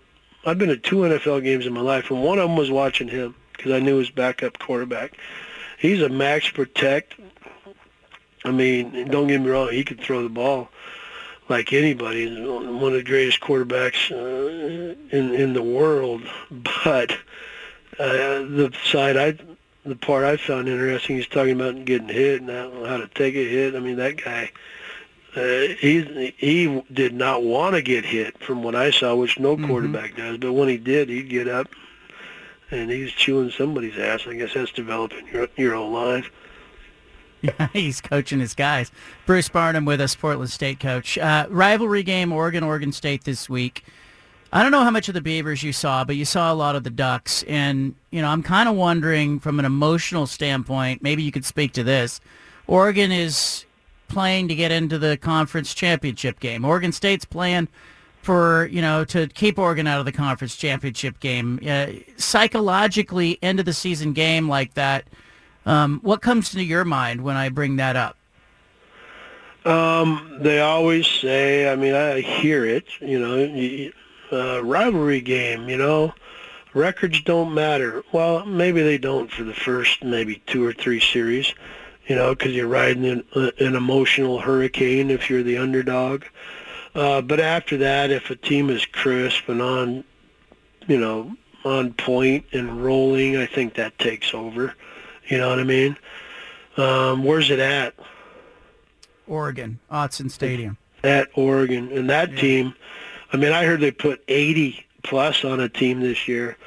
uh, You know, and they've been rolling ever since. I, I think they're getting better. I think Oregon State is who they are. They're a bulldozer that's going to hit you in the mouth. You know, um, they're not built to score a bunch. No, the Nix crew, they're they're built to. They can point put some up on you if you want. Not like they did me because Oregon State's defense is a hell of a lot better than I put on the field. But um, Oregon's rolling right now. Oregon State's playing very well, uh, but uh, they're also coming off an emotional loss, I think. And I, Yeah. I haven't my, my DVR. You know what that is, right? The thing yeah, I, I, know- I do. Yeah, yeah. kiss my grits. I come home. I'm gonna watch Oregon State Washington, right? Yeah. I get home and it's not on the, the it's not on the darn DVR. I've never been so pissed in my life. Anyway, but I know they lost, and I saw a couple things. They had a fumble series, and they're back and forth. I know they're gritting their teeth over that one, and They snapped the But- ball. The, the big play was the on special teams. It, you know, the snapper it was wet, and they snapped the ball over the head of the punter, and or Washington got a safety. That's the difference oh, in was the game. that the safety? Yeah. Oh, ouch. Punter had punter had to kick it out of the back of the end zone to avoid a touchdown, and that's that. And See, I didn't know that because I couldn't watch the damn thing. So that's too. Well, I mean, here's what happened in the second half, though. Oregon State got the ball to start the second half and went on a 10-minute drive, scored a touchdown, but didn't give the ball back to Washington. Like, Washington hardly played in the second half, did not score in the second half. Really? And see, that's the bulldozer. I didn't even know that. That's the bulldozer I'm talking about that Smitty's bringing down to the Green Stadium. And, you know, you, you enter the Emerald City and you got those guys flashy-ass uniforms and they're coming after you. And right now they're, click, they're clicking. And the mighty Nix, I mean, he can, what they have him doing, they can put some up on you and they can go fast and keep you off balance. Um, so it'll be interesting. I'm guessing Smitty's I think or, plan- I think or, I think Oregon's the better team. But what you were about to say? Smith's game. You'll well, guess he's going to keep he, he's going to keep Nix off the field, and, and and he's got the he's got the team to do it. He's got the offense to do it. You know, Uh, he probably wants to win that game 14 to, to 10. You know, um, and he can do it. I mean, he just did against Washington. He's got, I think, a hell of a defense. Um, but to be able to do that, that's got to be what they do. And then, you know, hope the ball slips their way once or twice in special team, just as far as the turnover battle, you know, and finish drives in the red zone. And I mean, they'll be fired up for it. I mean, uh, like I said, Oregon State beat them last year, didn't they? yes, ran Yeah. the ball 18 times in a row to finish the game and uh, overcame a 17 point fourth quarter deficit to win the game. Yeah, yeah. See, so the, the confidence is there. Uh, that'll be a fun game. I'm going to make sure my DVR gets that one. There you go. Bruce Barnum, a uh, thank you for coming on all season long. We'll get you back on here in the off season. Get your guys stronger. I recommend picking up weights. Pick them up, put them down. Good. Thanks. Thanks for having us, Sean. We Okay. Appreciate it. All right. Take care of that voice too. Goodbye. All right. There he goes. Bruce Barnum, Portland State coach. Um, he's coming back for another year. I uh, spoke with officials at Portland State uh, a couple weeks ago, kind of gauging the temperature. And what I gathered from the administrators at Portland State was that they are they are well aware of the obstacles that not having a home football stadium create for a Big Sky Conference program. Vote of confidence from John Johnson, the athletic director for Bruce Barnum. Barnum, uh, this season, obviously they lost to Oregon, demoralizing loss to the Ducks, 81 to 7 to start the year. But you uh, you look at the totality of his season, five and six overall, and you go, okay, the Wyoming, the Oregon games, he's got to play them. He's playing against teams that you, you know they, these two things just do not look the same. Um, he goes five and four in the other games. I thought it was an all right season. I think I think there were two games they could have won. It would have made it a really good season. The Idaho State game was puzzling to me. They lose it at home, and then UC Davis. And the funny thing is, it was like the Hawkins family. You know, the Dan Hawkins and his son coach UC Davis and Idaho State, and those were the two games that cost Bruce Barnum in Portland State this season. Uh, coming up at 5 o'clock, we'll have the 5 at 5. And at 5.20, Jonathan Smith, Oregon State football coach, will be with us to talk about the Civil War. Does he really want to win 14 to 10? I'll ask him. Latest college football playoff rankings are out. There's been a change in the top four. Probably not a shocker. Georgia at 1, Ohio State at 2, Michigan at 3, Washington at 4, Florida State at 5. Washington and Florida State flip-flopping. The undefeated Huskies are in the top four. That's good for the Pac-12. It's good for the Huskies. Frankly, it's good for the Oregon Ducks, who are sitting at six and have an opportunity if they can beat Oregon State on Friday to uh, get to uh, get to the conference championship game and potentially play a top four team. Florida State dropping to five, uh, Oregon at six, Texas at seven, Alabama at eight, as expected. Stephen, your reaction? The committee get it right in moving Washington to four. Yeah, yeah, I think it. I, we talked about this yesterday. It was the safe play, right? Because we don't know exactly what Florida State's going to be with their backup quarterback in there, Jordan Travis being hurt, and now we're going to have two two uh, two sample points of Florida State going on this season without Jordan Travis, and I think if they continue to win those games. It's going to be hard to say they can't be in the college football playoff, but I think right now you can put Washington ahead of Florida State just because of the you know the resume that Washington has built, going on the road, winning in Corvallis, which you know Oregon State was 11th last week. Like that is a very quality win. Oregon State still 16, so it's a good win for Washington. I think it makes a lot of sense uh, to move Washington ahead of Florida State at this point. So the full rankings, you've got Arizona at 15, Oregon State at 16 for Pac-12 fans. Uh, I look, I kind of wondered how the committee would handle Florida State and the injury to to uh, you know the quarterback and and how you know going forward. But Jerry Palm of CBS Sports reached out to me last night. and He says I think they're going to move him anyway. He says I think they're going to move Washington in front of Florida State anyway. So I was interested to see how that would go down. Uh, there is some style points up in the air this weekend. You know, you've got rivalry games featuring the number two and number three teams. What should Pac-12 fans be rooting for? Glad you asked. If you're a Pac-12 fan and you want to see the Pac-12 champion seated as highly as possible, uh, you probably want to see either both teams not look impressive um, and maybe one team win by enough of a margin to really push the loser of that game out of the out of the picture, or you want to see an absolute butt kicking just to get rid of somebody. Ohio State blowing out Michigan, or Michigan blowing out Ohio State in that game. Meanwhile, the Apple Cup's interesting because Washington now at four. I, I have to think the Huskies, they not only need to win this game, they need to look good doing it. Like they need to show the committee that, hey, putting putting Washington at four was the right move. And Florida, you know, look better than Florida State will look against Florida without their quarterback. Oregon, meanwhile, at six, I still think Oregon's got, you know, they the, the obviously the first priority is winning the game, but the second priority is I think Oregon has to look good doing it as well. It will go down as the first and only top 25 win for the Ducks if Oregon can beat Oregon State. I had somebody reach out to me today and say, well, yeah, but they played Colorado when they were ranked, and they played Utah when they were ranked, and Oregon played um, uh, also played USC when they were ranked. Why don't they get credit for that? Well, it, it has to be like, what have you done for me lately ranking? Like, where are they now? Colorado not in the top 25. USC not in the top 25. Utah not in the top 25. So this would be Oregon's opportunity in the next two weeks.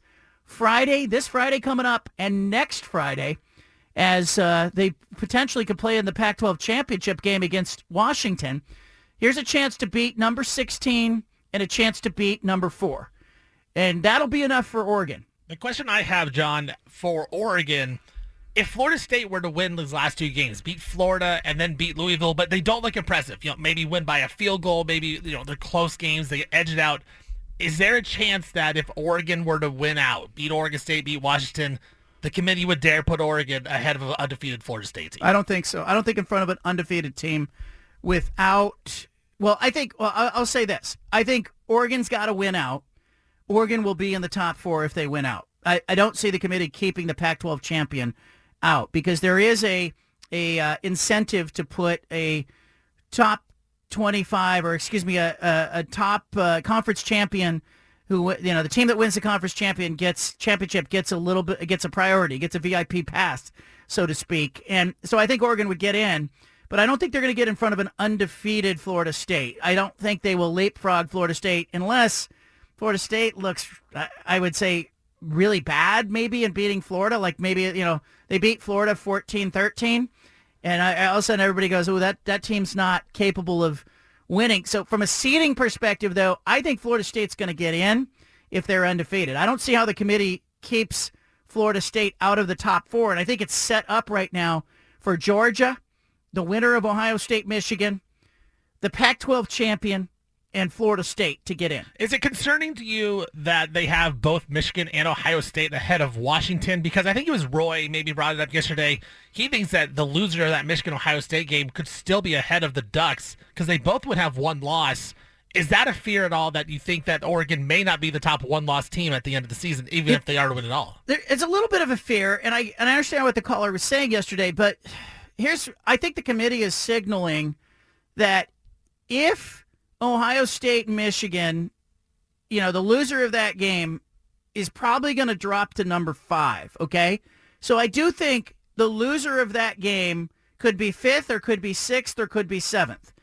And and depending on how they look, if they get boat raced, if it's like 35-7, then you know, you know, maybe they drop further. But I think there's still going to be a one-loss team that has, you know, it's kind of like Oregon losing to Washington. They're going to be sitting right outside the top four waiting for somebody to screw up. So I think if Oregon and Washington get into the Pac-12 championship game, and let's say Oregon beats Washington in a great game, I'd still think the committee's going to put Oregon in front of whoever loses that that uh, that Big Ten game. I think the I think the Pac-12 champion is in the playoff, given how much credibility and how much strength of schedule the Pac-12 is given credit for this year.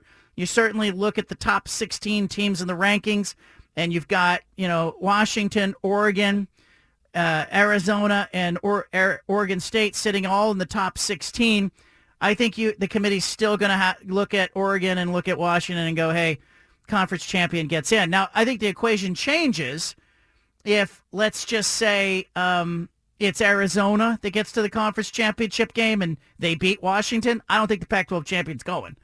Um, I think that's that's the formula for you know opening the door for somebody else getting in. But I understand the frustration because the Pac-12 has been screwed so many times and watched multiple conferences get two teams in. I I don't blame Pac-12 fans for going, hey, uh, how are they going to get us this year? Because I think that's a possibility. It's interesting to me that usually it works itself out where you know teams will lose a game that they're not supposed to, and then it's pretty easy for the committee. I mean, there's five undefeated teams right now. Like right now, they're gonna have to make a tough decision. You look at Oregon, who everyone seems to love and think that they're a top four team. If you're just you know basing it off of how you look, that's going to be a tough decision. I think the committee in its final year of this iteration of a four-team playoff is going to have a really tough decision coming down to the end, uh, and it's going to be really the first tough decision they've had to make in their in, in the history of the CFP. Going to be uh, very interesting to see what they do. I. I'm with you. I think Oregon controls its own destiny. I think if they win, that they're in the college football playoff. I think it's going to be hard to say you just beat Oregon State, you beat Washington, and you're not going to get in being a one-loss team losing to Washington up in Seattle. That's a very good loss if you're looking at the losses. But man, you're right. As a Pac-12 fan, uh, I, I, can't trust anything that, that these right. people are doing. Well, so here's what you root for if you're a Pac-12 fan. You want Georgia to run away with the SEC. You don't want any Alabama over Georgia in the SEC championship game. So Georgia runs away. That's one SEC team in, nobody else in. Uh, Ohio State, Michigan, somebody blows somebody out or beats them convincingly in this rivalry game coming up this weekend. So you can eliminate one of those two teams. Then you got Florida State. Like you know, you you could argue, you could root for Florida to beat Florida State. That would that would, I think, all but assure that the Pac-12 team's not only in, but is in as a two or a three, and and not the fourth team in. So I I keep an eye on that, you know, because I think uh, if you're a Pac-12 fan, you'd probably prefer not to be the number four team. You'd like if you're going to play Georgia, you play them in the uh, in the national championship game and not a semifinal. Let's go to Mark in Portland. He's called in. What's up, Mark? Hey, uh, I just I think I got a pretty good read on these elites. You know, the the committee's a little different than the BCS, but to me, it, it seems really obvious for if Oregon, if they went out, they need Alabama or Florida State to lose. If if those two teams win out, Florida State and Alabama, Alabama beats Georgia, then Oregon would have to knock the two-time defending champ out of the playoffs in order to get in. So it, the whole thing is stupid to me, to, though, John, because at the beginning of the year, the Pac-12, Colorado, the worst team in the league, was beating Nebraska, TCU. We were we uh, we were doing really well in out of conference games. Now they get into the conference and they start knocking each other out with three and four losses, and these all these teams now aren't ranked that were ranked when Oregon played them. It's so dumb to me. I just can't wait for the automatic qualifiers in the 12-team playoff because this is so stupid the last year what we're going through.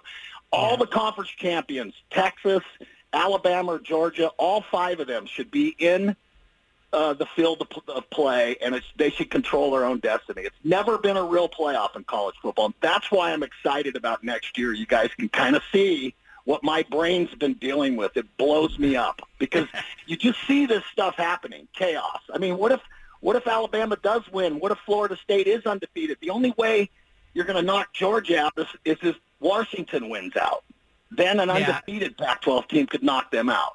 Yeah, but, I, I, I, I am going to have faith, Mark, that the committee, the way, if I'm looking at this positively, the committee has obviously set this up to favor the Pac-12 champion because Washington sitting at four is going to provide a wonderful opportunity for either Washington to be in the playoff or for Oregon to beat them and uh, validate themselves as one of the top four teams. But I hear what you're saying. You have been uh, you have been scarred. You have been scarred by the history. Yeah, I'm I'm setting up Oregon as as again being the most shafted national champion, just like 2001 when they didn't get the opportunity to play. Everybody said, well, they wouldn't have beat that Miami team. Well, that Miami team lost to a 17 and a half point underdog the next year, Ohio State. The same basic team lost in a playoff game. Or division champs. Alabama won back-to-back titles in 2011, 2012 without beating anybody else's conference champion. Can you imagine somebody winning the Super Bowl twice without beating anybody else's division winner? It's ridiculous what we've had to tolerate in college football, and I'm just happy to see there's going to be a 12-team playoff. I'm yeah. dreaming of Oregon State and Oregon in the first round next year. Well, Washington and Oregon both win next week, this weekend, the winner of the Pac-12 championship game should be the three seed. Should be. But let's see how that plays out. He makes a great point, though, because the Alabama thing is interesting. If Alabama were to beat Georgia, and it's not like, you know, we were talking about Georgia being maybe they're the runaway favorite. They're only a four point favorite of Alabama. It's not a huge upset if that happens. If Alabama beats Georgia, both those teams have one loss. I have a hard time thinking the committee's not going to put Alabama and Georgia in the college football playoff. And then where does that leave Oregon? Like, I think that is the most important game left in the season if you're a Duck fan to try to get into the college football playoff is that Alabama versus Georgia game. The committee's got to be sitting back rooting for Georgia to win. Has to be. because they, uh, because they are gonna. You know, can you imagine having to sit in that room and go, okay, we have to either leave Oregon out or we have to leave Georgia The out. two-time champions, Georgia. So you got to leave them out. I, I just I couldn't see it. Stay tuned. Jonathan Smith coming up at 520. Well, I just tweeted the college football playoff rankings, which we're talking about. We're talking scenarios. And I know a lot of you out there are scarred by the BCS and watching the Pac-12 get hosed and seeing Oregon as the shafted team that's out there. But the Ducks are sitting in position at number six in the rankings. Washington's moved into the four spot. This is good for Oregon. This is good for Washington. It suggests that the Pac-12 champion's going to be part of the playoff, and I think the Pac-12 champion's probably going to be the number three team barring Steven's nightmare scenario, which is that Alabama knocks off Georgia and creates a problem in the SEC and puts a problem in the middle of the CFP selection committee's lap. Basically, can you really leave out Alabama or Georgia if Alabama beats Georgia? Uh, I'll take some phone calls. We'll play. Uh, we'll play some audio cuts that I've been dying to play on today's show. Jonathan Smith coming up at 5:20. Anna's in the studio. How you doing, Anna? Good. You doing well? Yeah, we got the turkeys. You got the birds? Are you Got the brining them? birds. Are you brining the birds? I will, but not yet. Why? Why not yet? Because the instructions say for the size of bird not to do it for more than like six hours. What do you mean size of bird? We got two like 13 pounders, 14. Are those turkeys or pounders. chickens? They're turkeys. Okay, that qualifies as a turkey. 13? Yeah. If it's 12, it's I don't think it's a turkey. That's not true. we got dark meat people in the house, so we need more drumsticks. Well, I got a couple of great listeners who have slid into my DMs with um with some no one's advice actually saying that anymore. You know that. that with advice for me. My DMs are open. If you had advice for me on the Thanksgiving turkey Really? prep when it comes to the Traeger. Okay. And so a couple people are suggesting brine it, which Yeah. you're going to do. Yeah, yeah. And then uh, do the do the rub, which I have, the Traeger rub Okay. for turkeys. Really? And then just Traeger it. Put it in there, smoke that bad boy. Yeah. I Will got both of them fit? Yeah, they'll fit. They will? Yeah, Okay. I, I got the big Traeger. I don't know if you know this. Glad you're on it. It's out there in the What a uh, flex right area. I got the big Traeger. I could do multiple multiple turkeys. Doesn't matter the size of the bird. Got kind of a big deal. when she said 13 pounds, I was like, oh, I can put four of those in there. oh my gosh. Um, Bragger. we used to have a contest. What happened? I beat you, I think, two years in a row, and then we stopped doing it. We could still have the contest. I don't think so. I don't need to I'll do it. roast it traditional style. No, style. it's too in much the oven. trouble. Just let me cook them both. Okay. You work on the mashed potatoes. I mean, once I won, I didn't really need the bag- bragging rates anymore. I don't know if you did. Uh, let's go Do to you know this, Ken. Stephen? We used to compete on whose turkey was better. I feel Yeah. like this is a thing between you two. And we we would put we would put everybody at our house At who odds. visited. we would we started inviting randos to come to the house who had like you know That's very the tough part. decisive You gotta people. find impartial judges. Like Right. you gotta. I mean, Yeah. if you just bring all your friends, John, of course you're gonna win. Right. If Anna brings He her was- friends, she's gonna win. You gotta Yeah. bring He impartial stuffing judges. the ballot box. I got know? pulled over once by a police officer, and I said, "What are you doing for Thanksgiving? We need a uh, we need an impartial Stop the judge count. Stop the count. for the contest." Uh, I would lobby people year round. Yeah. Ask them when they would take them to lunch. You know, do you like salt on your food? How do you like your seasonings? But like ultimately we decided because it got a little contentious, and so ultimately decided we decided it wasn't very unifying to like make people choose between whose it, turkey. you have to better. decide. You know, it's like everybody left Thanksgiving dinner feeling a little bad. Tears were shed. Let's go to the phone lines. Uh, Ken in Portland has called in. We do have one line open at 503-417-7575. You want to talk about the playoff rankings. Ken, what do you think? Hey, John. Uh, thoughts. The first thought is my nightmare scenario isn't so much Alabama winning. It's that the Ducks beat the Beavers by three touchdowns or more, and the Beavs drop out of the top 25. Hmm. Because we saw what happened to Utah down the road. They just they played too heavy of a gauntlet, and they were dropping you know three to five spots in, in with each loss. And that's my nightmare scenario because then realistically, the Ducks' only top 25 potential win would be beating Washington. Yeah, the second I- thing that I want to say is I'm angry. And I'm not angry at the CFP. I'm not angry at the other leagues. I'm angry at the absolute inanity of Pac-12 leadership. Oregon and Washington are good despite our leadership. We have the lowest payout of all the Power Fives in terms of what we get from our conference. We have we have the most recent conference commissioner that voted against expanding for this year, expanding the playoffs, which potentially could have gotten two of our teams, or maybe even. We had we hired a tennis guy who didn't understand what football meant to this conference, didn't understand the fact that a nine-game conference schedule gave each team an extra loss, or at least half of the teams an extra loss. Why do you think that, that the SEC is doing so well? They, they, they and the ACC play eight-game conference schedules. They have teams that are ranked higher than what they should be. And we did it to ourselves. And the definition of insanity is doing the same thing over and over, failing and going back and doing Yeah. So- well, the the tennis guy, the Harvard-educated tennis player, he he had a he had a sweater tied around his neck, and that was my first sign that he didn't know anything about football. I got to be honest with you. Judgy. You know, I am judgy when it comes to sweaters tied around your neck. Don't do that. so Larry Scott had a problem there. Um, I, I'm not I'm not so worried about Oregon State dropping out of the top 25 with a fourth loss. Not if it comes to Oregon.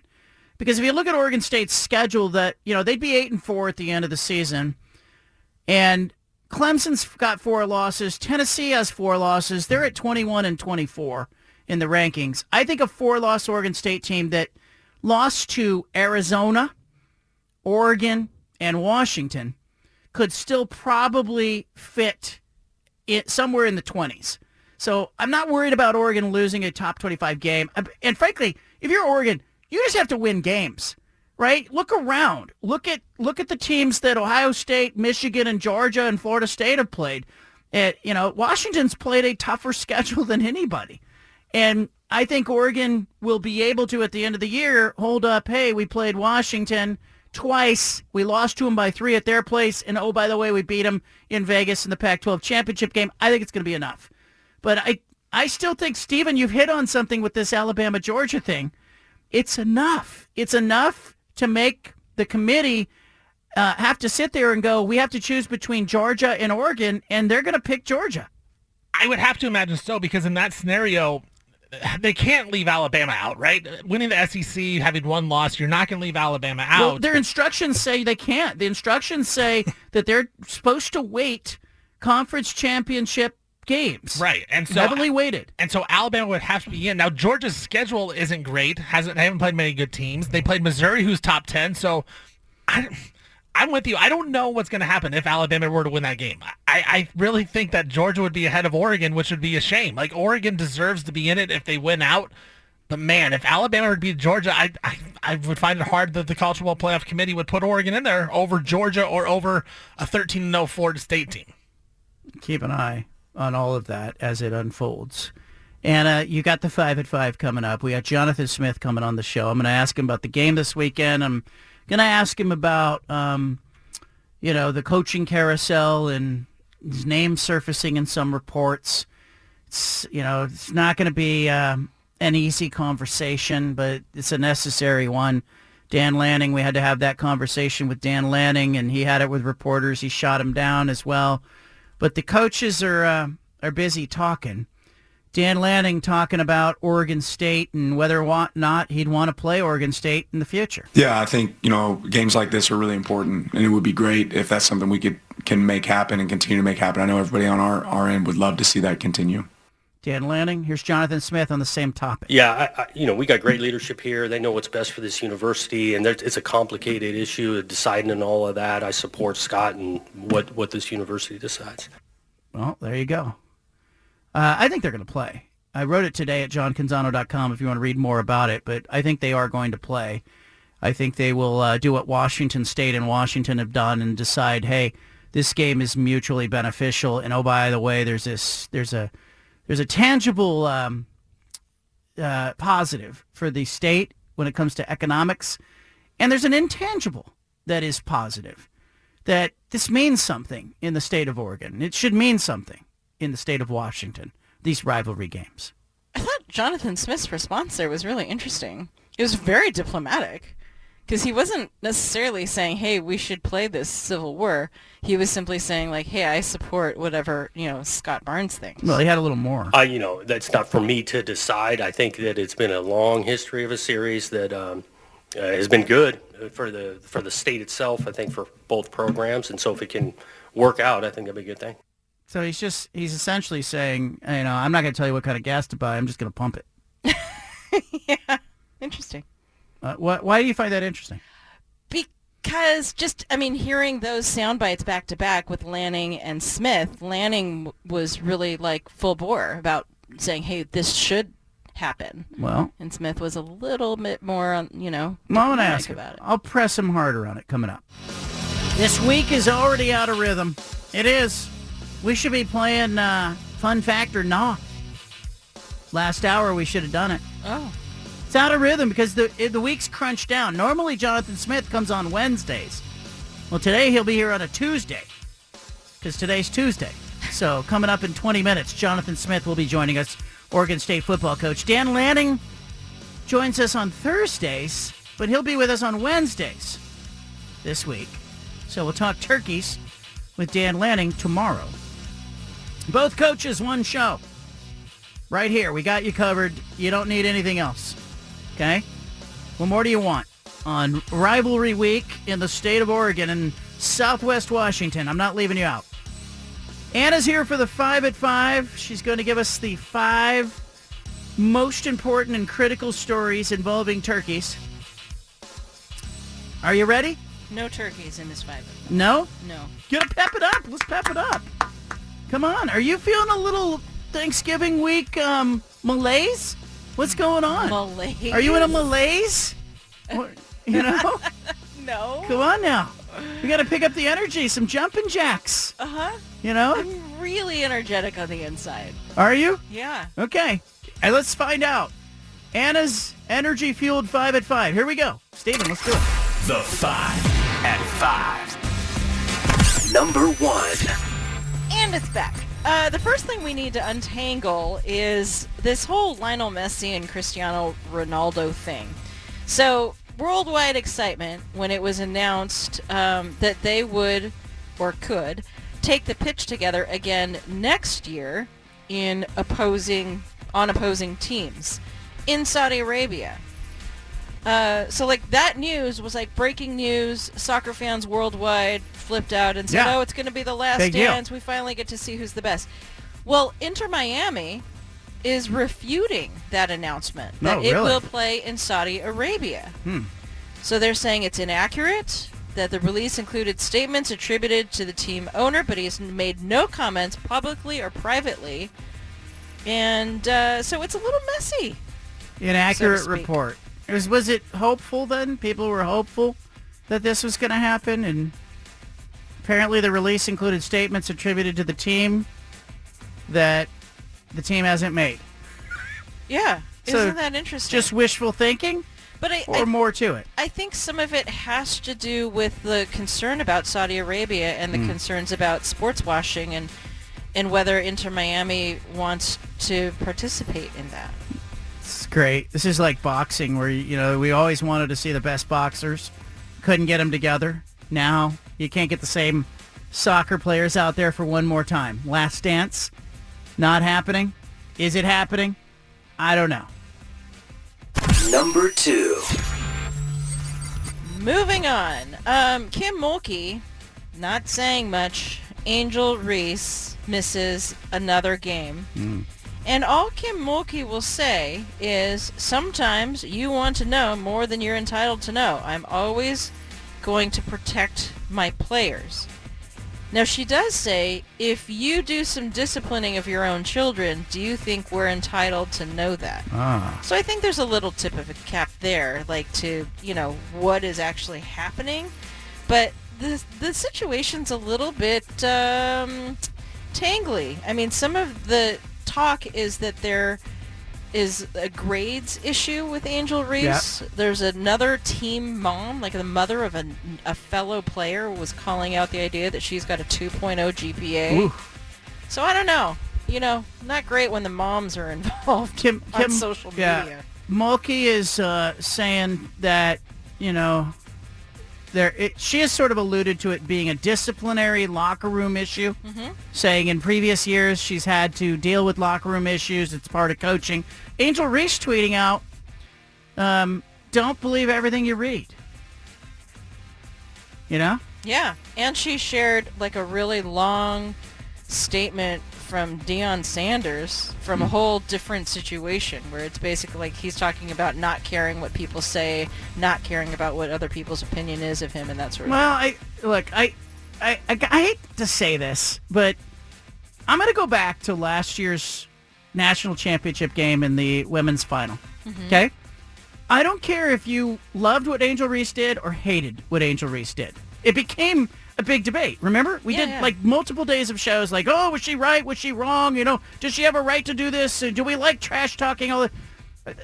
I, I'm just going to say this what is happening in that moment, like in the best moment for LSU basketball, was controversial and it had a lot of heat around it.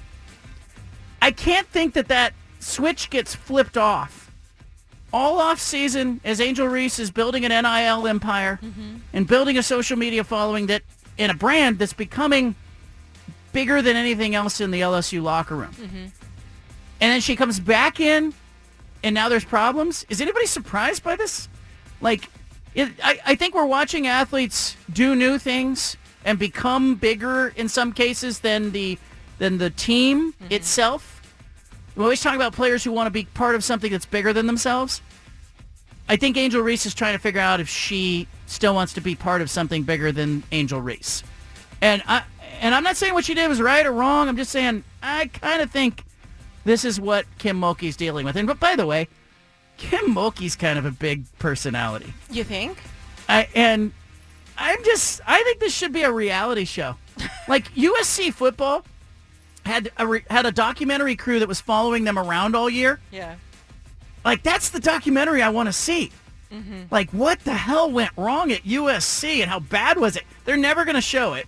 Mm-hmm. But LSU and Kim Mulkey, they should have a little doc crew behind the scenes. I'd love to see that conversation with Angel Reese and Kim Mulkey where she says you're not suiting up.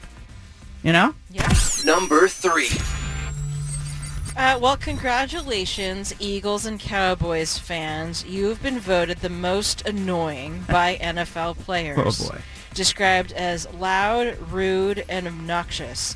This was a survey conducted by The Athletic. Those two teams received the most votes among the players who responded. Uh, they said, you know, the Philly crowd will swear they're the biggest football group gurus on earth. Philly fans do kind of have a reputation, don't they? Yeah. Like, in Yeah. 1968, they threw snowballs at Santa They Claus. booed Santa. Who throws snowballs at Santa Claus? You bum, get out of here. Uh, yeah. So the Eagles came out slightly ahead, followed closely by the Cowboys. Not surprised by any of that. Cowboys are kind of obnoxious anyway. If you're a Cowboys fan, you love the Cowboys. But if you're not a Cowboys fan, you hate the Cowboys. There's no in between. Few teams do that to people, like the Cowboys, the Yankees. Mm-hmm. You know, you can't root for the Cowboys. You can't root for U.S. Steel.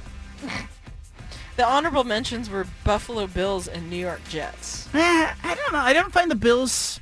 I guess the Bills fans. I, it's hard to tell these days, you know, because you see a lot of people fighting. But uh, do you think they're pandering to that to the New York market by picking the Bills and the Jets as the next two fan bases? Well, those guys were way down the list. Like it was heavily Eagles and Cowboys, and Bill, Buffalo Bills and Jets fans were like way down low. Hmm. So I don't know. Number four. Hmm. Uh, Colts owner Jim Irsay says he was profiled by police in Carmel, California for being a rich white billionaire. he said this in an interview on Real Sports with Bryant Gumbel. That show is still on? I didn't Let's know wrap that was it up. still on. Let's It wrap is. it up, like, yeah. yeah, they're finishing up, right?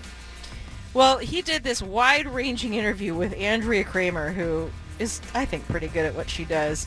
She was with him for six days. He talks all about, like, substance abuse, about a girlfriend who died from a drug overdose, but also how he got pulled over once in Carmel. He was incapable of, like, walking the straight line and was doped up on prescription medications, but claims that he was just a few hours out of back surgery. So he was profiled. Hmm. Poor Like, guy. You know, In for his being Lamborghini, white. in his Lamborghini and Carmel, he got in. You know, he's down there, uh, down there by the Steinbeck Center. He said this with know? a serious face or not? Or He did. No, no, no, no. Ernest, like his exact words were, "I am prejudiced against because I am a rich white billionaire. If I'm just the average guy down the block, they're not pulling me in. Of course not." In Carmel. In Carmel. I've been to Carmel. That's what makes it so funny. Yeah. Too. He was uh, cruising around that uh, drive there in Carmel, right off the uh, right where Pebble Beach is, in his Lambo, and he got profiled. Poor, poor sob. Feel bad for him. Uh, yeah, I know. Somebody pulled up and offered him Grey Poupon. you know. Number five. All right. This one I'm just throwing in there because I'm entertained by it. Bryce Canyon, or I'm sorry, Bryce James. So Okay, Bronny's. yeah, Bronny's brother. younger brother. Yeah. He's transferring back to Sierra Canyon. Why not? Like he was all ready to go. He had started his fall semester at Notre Dame in Sherman Oaks in Southern California. Um, but he's going back to the school where he's played his freshman and sophomore years, and he will be conveniently, immediately eligible when the season begins November 23rd. He's got to get cleared. He's still got to get cleared by the CIF, California Interscholastic Federation, I think. Yeah, but, I, it's apparently all green Yeah. lights. All Well, green lights. Since well, he gotta was go already, home. Yeah. got to go home. Yeah. So, they, but they have a rule there in the southern section where you can do a little bit of, you know, back and forth. Well, yeah, when he transferred to Notre Dame, he was ruled ineligible for half the season because of the transfer rules. But Yeah. because he's going back to the school where he Yeah. played as freshman and sophomore And he didn't year, play in any games at Notre and Dame. And he didn't play Yeah. in any Notre like regular season. So he can go back. Yeah. Because he was originally eligible there. so the rule is you were eligible there, you left, therefore if you want to go back, you're eligible again. I don't think he could go to a different school. Yeah. Is he even playing varsity? He split time between JV and varsity at Sierra Canyon. He had 3.8 points per game in 12 varsity appearances as a sophomore. How many how many JV players are getting talked about on this show? In 18, 17, 18 years, I don't think we've ever talked about a junior varsity basketball player before. But talk about a reality show. Like, what, you know, can you imagine? He might be my imagine? favorite James. Really? Yeah. Why? I, you know what? He's wearing goggles when he's playing basketball. I like that. the goggles. Is he your favorite James, Steven? Uh, yeah, I guess so. I guess he would be. I mean, I, I, don't put know. him in. I put him in front of LeBron. I put him in front of Bronny, I mean, I put him in like front of Rick James. I like, I do like, I like Bronny just because you know he had the health scare. And now he's healthy, so that makes me like him a little bit. But the little brother, we're wearing goggles on the basketball court playing JV, and everybody's talking about his transfer. He played part time on the JV, part time on the That's varsity. why I don't like him. it's not his fault. Are we sure? You know? I don't know. Of all the James kids, uh, you know, I, I think he's my favorite. You know what? I think uh, that's the guy I'm going to root for.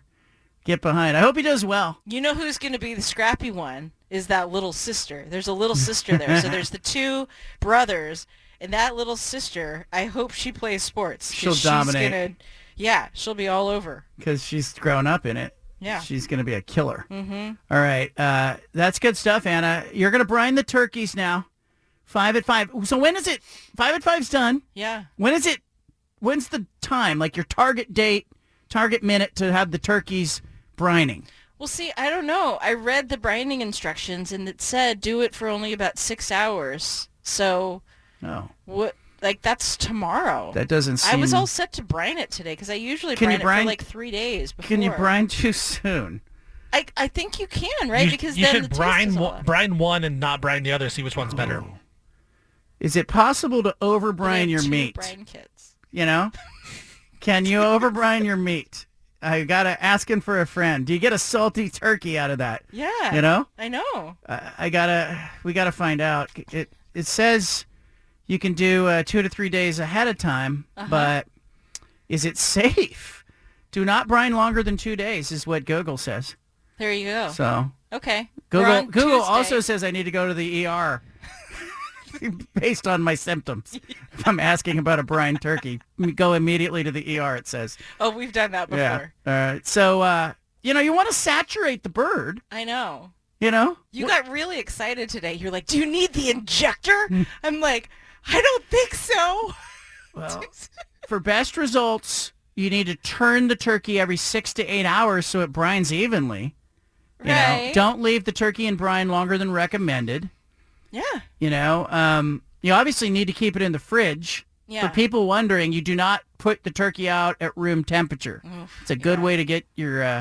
Thanksgiving don't happy. die.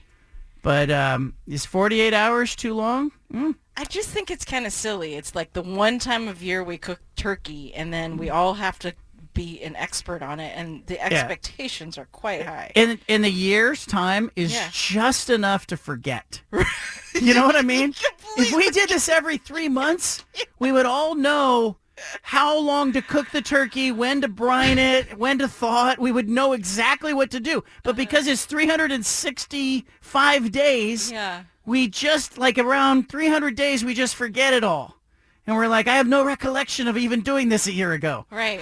I know. exactly. It's just wiped. There you go. Mhm. All right, Jonathan Smith coming up, Oregon State football coach. Leave it here. I was at Reser Stadium last Saturday night. It was wet. It was a dark and stormy night. It's a great football game. I would like to see that game played again. I'm sure our next guest would like to see it played again. He's probably watched film of it. Jonathan Smith, Oregon State football coach, is joining us now. Um, I got to ask you. So I, I left the stadium pretty late, and I kind of wondered how late do you leave the stadium after a game like Saturday night?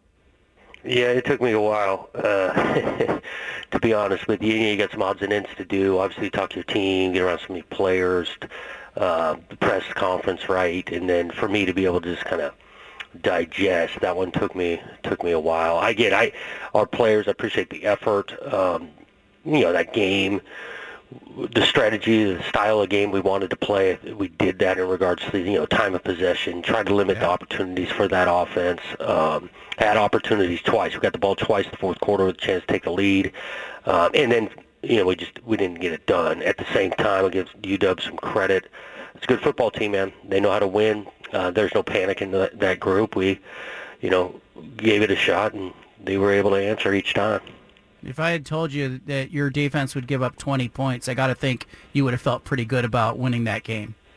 Yeah, I mean they did. They played really well, and even out of that 20, you know, we gave them great field position uh, twice, and one time the defense holds them up to get no points, and then yeah, one time you practically gave them the ball in the red zone. They punched that in, so it was a performance on that side that gave us a great chance. Um, and then you know we just got to be able to score. We had some effective things going in the run game early, um, but didn't finish the deal. Damian Martinez was cooking. Man, I, I just love the way he was running. Your offensive line was doing a number. That first possession of the second half, you guys, you know, you were Oregon State in that moment. What what's happening when we're seeing that? Well, yeah, it's a group effort. Damian, yeah, making it physical, yeah, patient, vision, finishing runs, getting to the next level, and it starts up front with those guys creating some space for him to go. Um, yeah, I, I, I think our offense does get some confidence going when it run game's going and action pass in the first half was a struggle. I, it was worse than I thought it was going to be rain-wise. I mean, it can't started coming Yeah. down. I actually, I'll give both quarterbacks some credit. I actually threw, think they threw it okay in that environment. It was just even tough to tough to catch it. It was tough to hold on to it. Um, and that's how it. You know, the second half weather-wise was fine. You know, it got light, and then there was really Yeah. no rain, um, and there's not enough points getting scored in the second half. I kind of wondered at the beginning of the game if you were going to take the ball when you won the toss because I thought it's only going to get wetter. But it ended up being the right call because you you held the ball for the entire second half. I don't think they had the ball for more than it felt like two minutes, you know, in the second half, and it, so it ended up being the right call. But did you give any thought to that? Like, hey, it's going to be wet. You know, what time will it start raining? Do we want to give Penix the first drive or the first drive of the second half? What went into that? Yeah, you think about it. I, I, me, I always lean, especially at home. You know, a crowd, the energy to start the game, uh, of you know deferring, kicking off. Hopefully, you're you're counting on that. You got to go a long field, which they ended up doing because they're that good. Uh, but that was the logic of wanting to defer, and we've done that majority of the season. Um, not that we're shy. I mean, we've started a couple games with the ball and and ended up scoring. I, I, I go back to always liking starting with the ball in the second half after you digest the first half, make some adjustments, and then you you get the first possession. Jonathan Smith is with us. Um, you know, there's been some talk this week. Uh, obviously, Oregon's trying to create an opening, play you guys moving forward. I know that's a decision that that happens, you know, in the administrative side of things with you guys. But Scott Barnes comes to you and says, "Hey, Jonathan, you know, do you want to play Oregon in a non-conference game? Do you want to play Power Five games at home? What are you saying to that?" Yeah, you want to play Power Five games at home. Uh, there's a lot of logistics that go into it.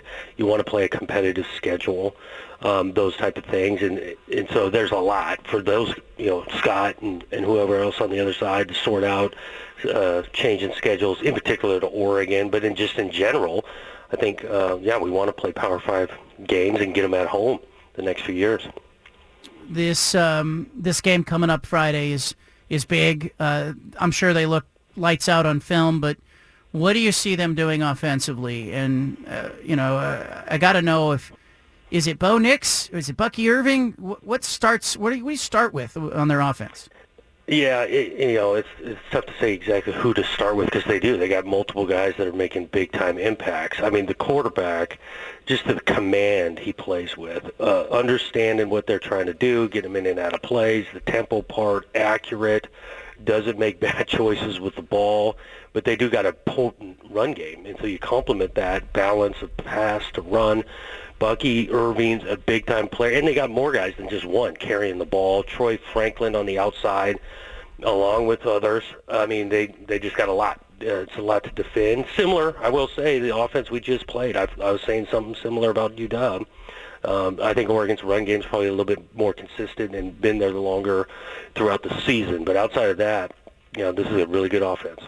The uh, Civil War memories that you have as a player. Um, what do you remember? What comes to mind?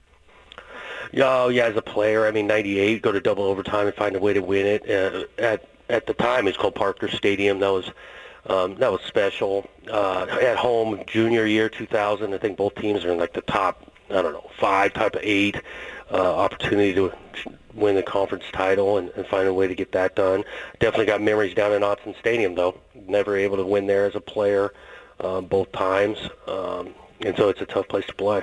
Can you can you take anything from last year's game and apply it to this game? And you know, meaning, do you look back at film from last year, or do you have to strictly focus on who they are now, new coordinator, some different personnel? Yeah, you look at it all. I mean, last year there's differences. Like you said, the offensive coordinator is different. Um, I think you learn from last year. You got to play four four quarters. Uh, you, Yeah. you definitely learn you need to be able to start the second half better. I mean, we dug ourselves a big time hole, um, but did kept on battling and, and found a way at the end. And so we we do. We want to play a complete game, first quarter to fourth quarter, but you do win the thing in the fourth. Uh, you guys, health wise, how'd you come out of the Washington game? Yeah, uh, bumps and bruises here and there. I mean, it was good to see uh, Levingood out there. was able to play and, and sustain the whole time.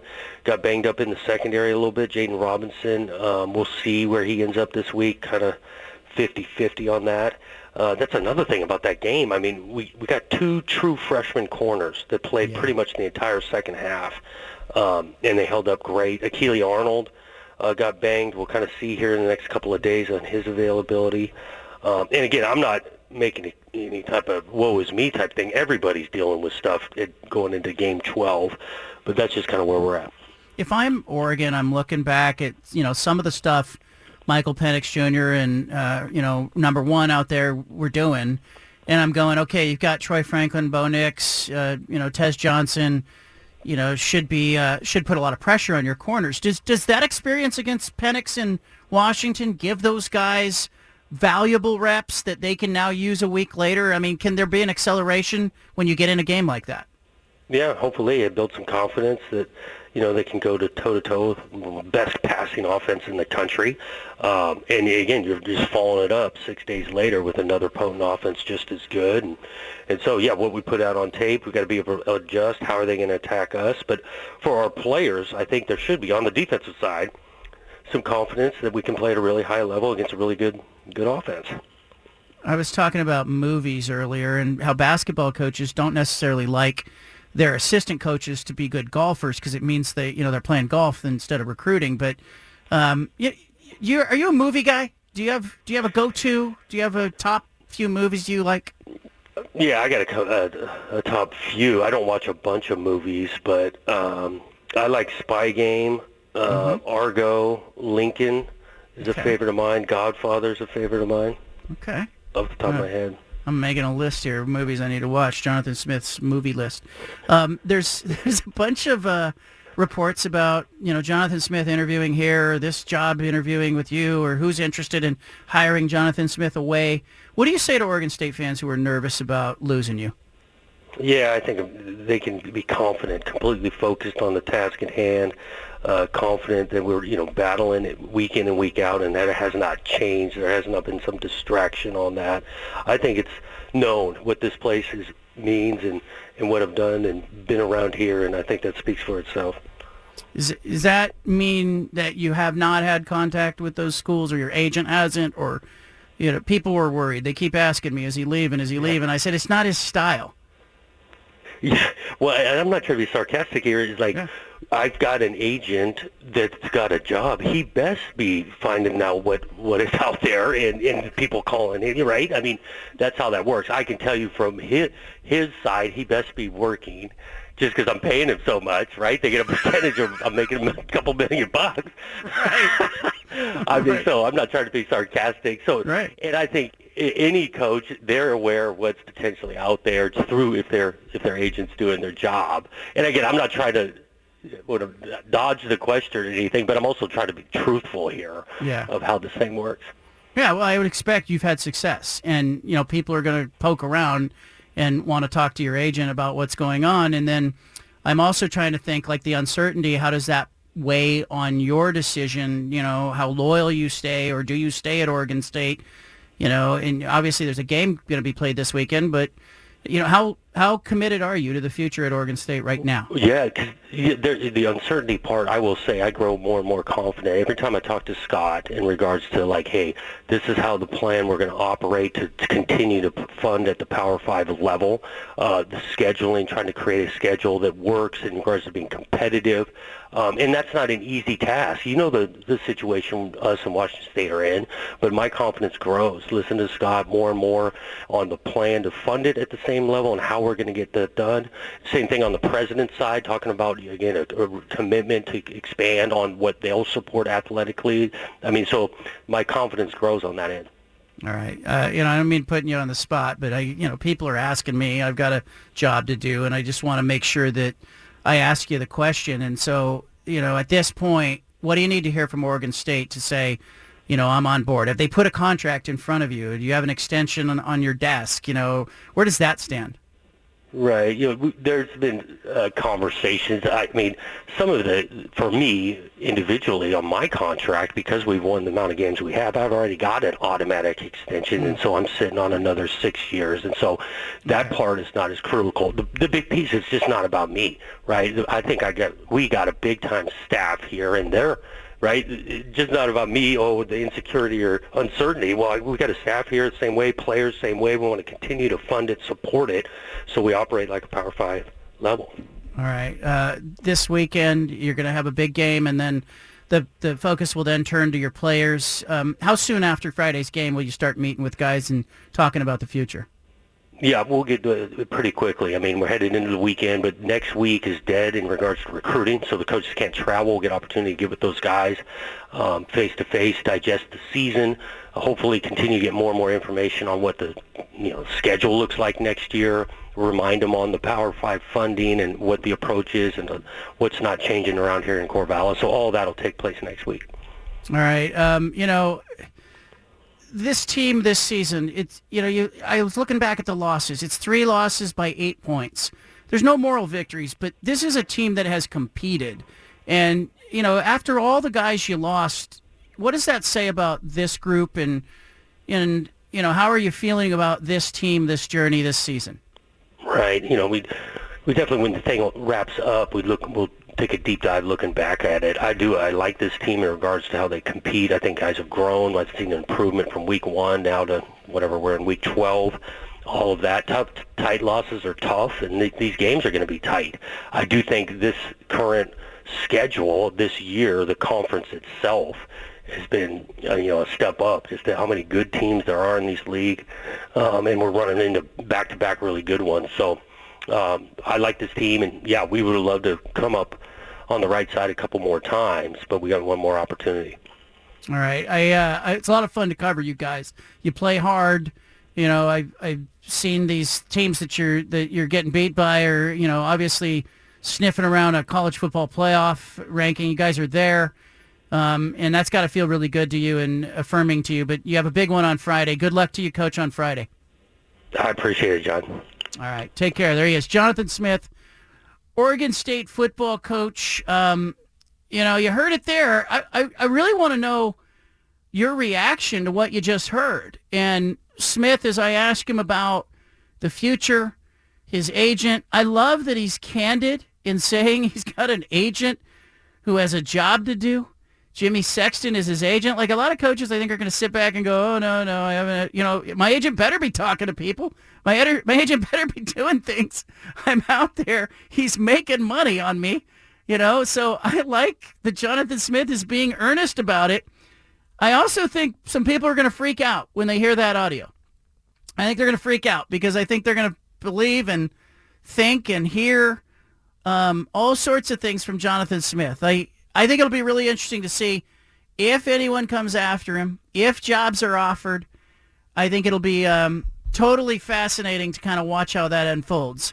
Um, uh, I think uh, also Stephen, you know, and I got to know what you thought of that. Anna, you were sitting here kind of eavesdropping on that conversation in the studio as well. As you heard Jonathan Smith talk about that, you know, what did you make of his comments? Well, man, I uh, it really sounded like a guy that may be looking uh, at elsewhere, and, and, it, you know, I hope not because I want him to stay at Oregon State. I, I've, you know, I'm pulling audio as it is right now. Yeah, this was this was him talking about it, and you asked him, you know, how confident fans should be. He deflected and said you should be confident because at the at the task at hand. Here, here's that sound. Yeah, I think they can be confident, completely focused on the task at hand uh, confident that we're you know battling it week in and week out, and that has not changed. There has not been some distraction on that. I think it's known what this place is, means and and what I've done and been around here, and I think that speaks for itself. Like I, I, that sounds like a guy who says, you know what, I love Oregon State, but right now the task at hand is Oregon, and then the task at hand is me kind of you know figuring exploring out exploring what else is out yeah, there. What's next? Yeah. So yeah. That was my takeaway from it. I, you know, I, I, I looked at Judah. I said that that doesn't make me confident that I'm an Oregon State fan. Yeah, and like in his defense, like if you're Jonathan Smith, okay, uh, and I, I don't know why Damian Lillard comes to mind because it's like people adore Damian Lillard because it was as if he said he was, you know, Portland Trailblazer for life until he wasn't if you're Jonathan Smith, any reasonable person in his position yeah. that has done what he has done at Oregon State is willing to have some conversations. Like I don't know yeah. what his long-term goal is. You know, does he want to coach in the NFL? Does he want to go to a, a you know different caliber university head coaching position? I don't know what that looks like for him. Yeah. What his dream well, is. I think but. he's look on one hand I'm going to applaud the fact that he was candid. Yeah, and I appreciate he's very that. honest. and that I respect that. It, I also think he's being honest when he says, "I've got an agent. That's his job." I also think he is focused on this Oregon game. Yeah, yeah. It would make me nervous if I'm Oregon State, but I've got to think that Scott Barnes, as he is talking with Jonathan Smith on a daily basis, is well aware of everything that we just heard and then some. And so I think if you're Oregon State, you you know, this isn't about. Now, Jonathan made a comment too late in that interview uh, when I said, you know, what is it about or what could keep you at Oregon State? And he started talking about it being bigger than himself. I do think he is the kind of coach who looks at his staff and says, okay, these guys all need to be taken care of if I'm going to stay here. And he got his extension. He points out that he gets the automatic extension for winning um, all those games. Yeah.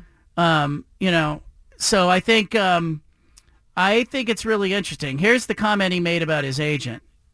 Is, does that mean that you have not had contact with those schools or your agent hasn't or you know people were worried they keep asking me is he leaving is he leaving i said it's not his style Yeah, well, and I'm not trying to be sarcastic here. It's like I've got an agent that's got a job. He best be finding out what what is out there and and people calling in. Right. I mean, that's how that works. I can tell you from his his side, he best be working. Just because I'm paying him so much, right? They get a percentage of I'm making a couple million bucks. Right. I mean, so I'm not trying to be sarcastic. So, right. and I think any coach, they're aware of what's potentially out there through if their if their agent's doing their job. And again, I'm not trying to sort of dodge the question or anything, but I'm also trying to be truthful here Yeah. of how this thing works. yeah, how there it is what, what do you hear anna Um, I hear somebody who's really earnest, you know, who's just calling it like it is. I don't think he's trying to be dodgy. I think he's trying, he's appealing to the conventional wisdom in all of us that, yeah, he's in a high-profile position. There are other positions that are open. does it mean he's leaving No, I don't know necessarily. that's a leap that's another leap That's a leap. yeah Yeah. but i think he's not going to be the kind of coach who's going hey i've got a team ranked in the top 16 the whole world knows this team is not going to be part of Power 5 conference football next year. Power 5 jobs that are coming open are definitely going to be talking with his agent, Jimmy Sexton, and going, hey, um, what else is out there? Because he would be stupid not to. Like I, you know, I feel bad saying that. I know there's a lot of Beavers fans that'll be disappointed, but anybody knows Yeah. that. Anybody can understand that if he's he's in the position that he's in, he almost has to be Yeah. having some conversation. Well, there you go. And we'll see if Oregon State and Scott Barnes can do what's necessary to retain him. Civil War football game Friday. Dan Lanning, Oregon coach, will be on tomorrow's show. Lanning handled the questions about his job a little differently earlier in the season, saying, you know, this is my place, you know, this is where I'm going to be. This is, you know, he just kind of like shut it down. I don't think Jonathan Smith shut it down today on that interview, but we'll see. I also think he was very honest, and you know I respect that as well. Uh, coming up, we'll talk about uh, Civil War, digging up, yeah, digging up a, a controversy in the Civil War. 127th meeting between these two teams taking place on Friday. Again, Dan Lanning on tomorrow's show, Oregon coach. Jonathan Smith, you just heard him. We'll have both coaches in one place, one-stop shop, so to speak. Not home of the Ducks, not home of the Beavers, just home of the truth, as I say. All right, so coming up, we'll talk about something that needs to be put to rest, or does it? The Civil War rivalry. There's no game scheduled in 2024. No game scheduled in 2025. Is this the final meeting between the Ducks and the Beavers, or will they? Will all those bad feelings be thawed uh, over uh, the weekend, and we'll get some good news? We'll find out. Well, I wrote today at johncanzano.com about uh, Billy Eagles. I've been waiting for for a long time to write about Billy Eagles. If you don't know who I'm talking about, um, go to johncanzano.com and check out the column today. At the center of the Pac-12's Civil War rivalry is one Billy Eagles, who is buried in a cemetery in Albany alongside his wife, Amy. Now, Billy and Amy um, hold any, uh, an important place in the Civil War rivalry. They uh, were not only married, and not only did Amy's brother serve as uh, as the head football coach at Oregon State, they're a big part of the reason why the rivalry continued after a really bad, really ugly brawl in 1910. The 1910 game ended in Corvallis with uh, a brawl in downtown Corvallis that a bunch of Duck fans were trying to get on the train to get back to Eugene. Bunch of Beaver fans, either uh, depending on what re- what report you read, they were either a bunch of hooligans or they were unfairly characterized. But apparently, ears of corn were thrown. People were beat up. It was classified as a riot, air quotes there, in the newspapers uh, afterwards. And in, and in 1911, uh, Oregon State's student body voted to not play the game. In fact, they voted not to have anything do, to do with the Ducks at all. They didn't want uh, any student activity that had any kind of connection to the Oregon Ducks. They were done with each other. The Ducks and the Beavers were done. 1911. But Billy Eagles didn't see it that way. Neither did Amy. And neither did Amy's brother, who happened to be the football coach at Oregon State. And uh, for people who don't know, Sam Dolan played football at Notre Dame and then uh, graduated in 1909. And in 1911, he becomes Oregon State's head football coach. And they had games against Washington State, and they had a game against Willamette, and they had a game against um, uh, Multnomah, and they had a game against uh, you know Washington. And so what they didn't have was a game against their rival in the state. Now, Billy Eagles and his wife decided to do something about that. They negotiated a truce between the two schools in front of the 1912 season. They hatched a plan that on November the 23rd, 1912, Oregon State and Oregon would play again. Now, they didn't play in 1911. Everybody thought they were done. Just like now, right? Everyone's going, oh, they're done. They'll never play again. Well, they hatched a plan to play that game. Carpenters scrambled. They built a grandstand in Albany, neutral site game, uh, at what, what became known as Hudson Field. Police officers ushered students and fans and players into the stadium. Nobody was allowed to congregate in downtown Albany before or after the game. They were trying to avoid a riot. The Ducks won the game 3 zip in front of 7,000 delighted fans. There were no altercations. There was no riot. Nobody threw an corn. The rivalry was back on. So I'm I wrote today and you know, I'm kind of looking around now. I'm looking around and asking asking you and maybe asking myself. You know, where's we need another Billy Eagles. We need an Amy Eagles. We need a Sam Dolan. Is there a Sam Dolan out there? I can't decide if it's the athletic directors at the schools, if it's the university presidents. I can't decide if it's you or me. Maybe it's the college football schedule makers. Maybe it's the folks at Boise State. But the Civil War needs to be played. I said it yesterday. Uh, call me a Civil War monger if you must. But I, I think this game needs to live on. Not because of the just the simple regionality of it, not because it gives both of these teams a valuable home game, because it's part of the fabric of our state. It's, you know, that cemetery in Albany that's got the headstone of Billy and Amy Eagles. It's just a headstone, right? And we, we always try to simplify the lives of people. Happens all the time. Somebody dies. We say, well, they were born. This is what they did. They got married. They had kids. This is where they went to school. Maybe one thing about their professional life. Then we say, you know, at the age of 86 or whatever we say. Um, but you're you're so much more than that. Billy Eagles and Amy Eagles, so much more than that. And uh, you know, this week we talked to Jonathan Smith, the Oregon State coach, on today's show. We're going to talk to Dan Lanning, Oregon coach, on tomorrow's show. I would like to see these cats play each other with some kind of regularity. This should not be the end of a rivalry. Like I understand in 1943 and 1944, there were a lot of teams that didn't play football. There was a war going on.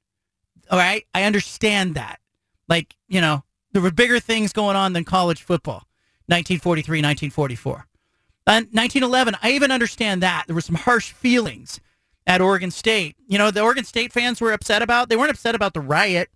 They were upset about the fact that they believed that the university had planted stories with the media in the wake of the riot, blaming and unfairly characterizing Oregon State. It was going on back then. Wag the dog. All of that.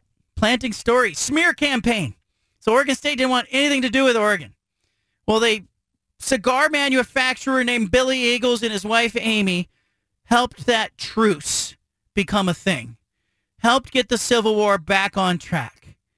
I think we could all find it in ourselves to maybe try to find a way back to this right. Yes, I know there's bad feelings. I know a lot of you are yelling at your radios right now saying, Canzano, I don't agree with you. How can they do this? Oregon jilted Oregon State, or Oregon fans are going, You're beneath us. I got news for you. Colorado, Colorado State play each other. It's great for the state of Colorado. It's great for fans of both programs. I got news for you. The Apple Cup, it's on. Washington and Washington State, they're going to play each other despite bad feelings. And in fact, despite almost the same dynamic that is happening in our state. So let's not be smaller than those places. You know, we profess to be more advanced, more evolved, more refined, smarter, kinder, more connected to each other. I know there's some bad feelings, but um, I don't want to blame the players. I don't want to blame the coaches. I want to penalize the fans. Oregon and Oregon State should play that damn game. Should be played every year. Will not be surprised if that's announced in short order. All right, I want you to have a great night. Start getting that turkey ready. If you're going to brine it, you're going to smoke it. I need to know what your recipe is. You can tweet at me at John Canzano BFT. You can follow me on Instagram at John Canzano. Hell, I'm even on TikTok at John Canzano. Or find me at johncanzano.com if you want to read me. We're back tomorrow. Dan Lanning on the show, Oregon football coach. And as I say every day, bald face truth is not here for a long time, just a good time. Have a good night, everybody.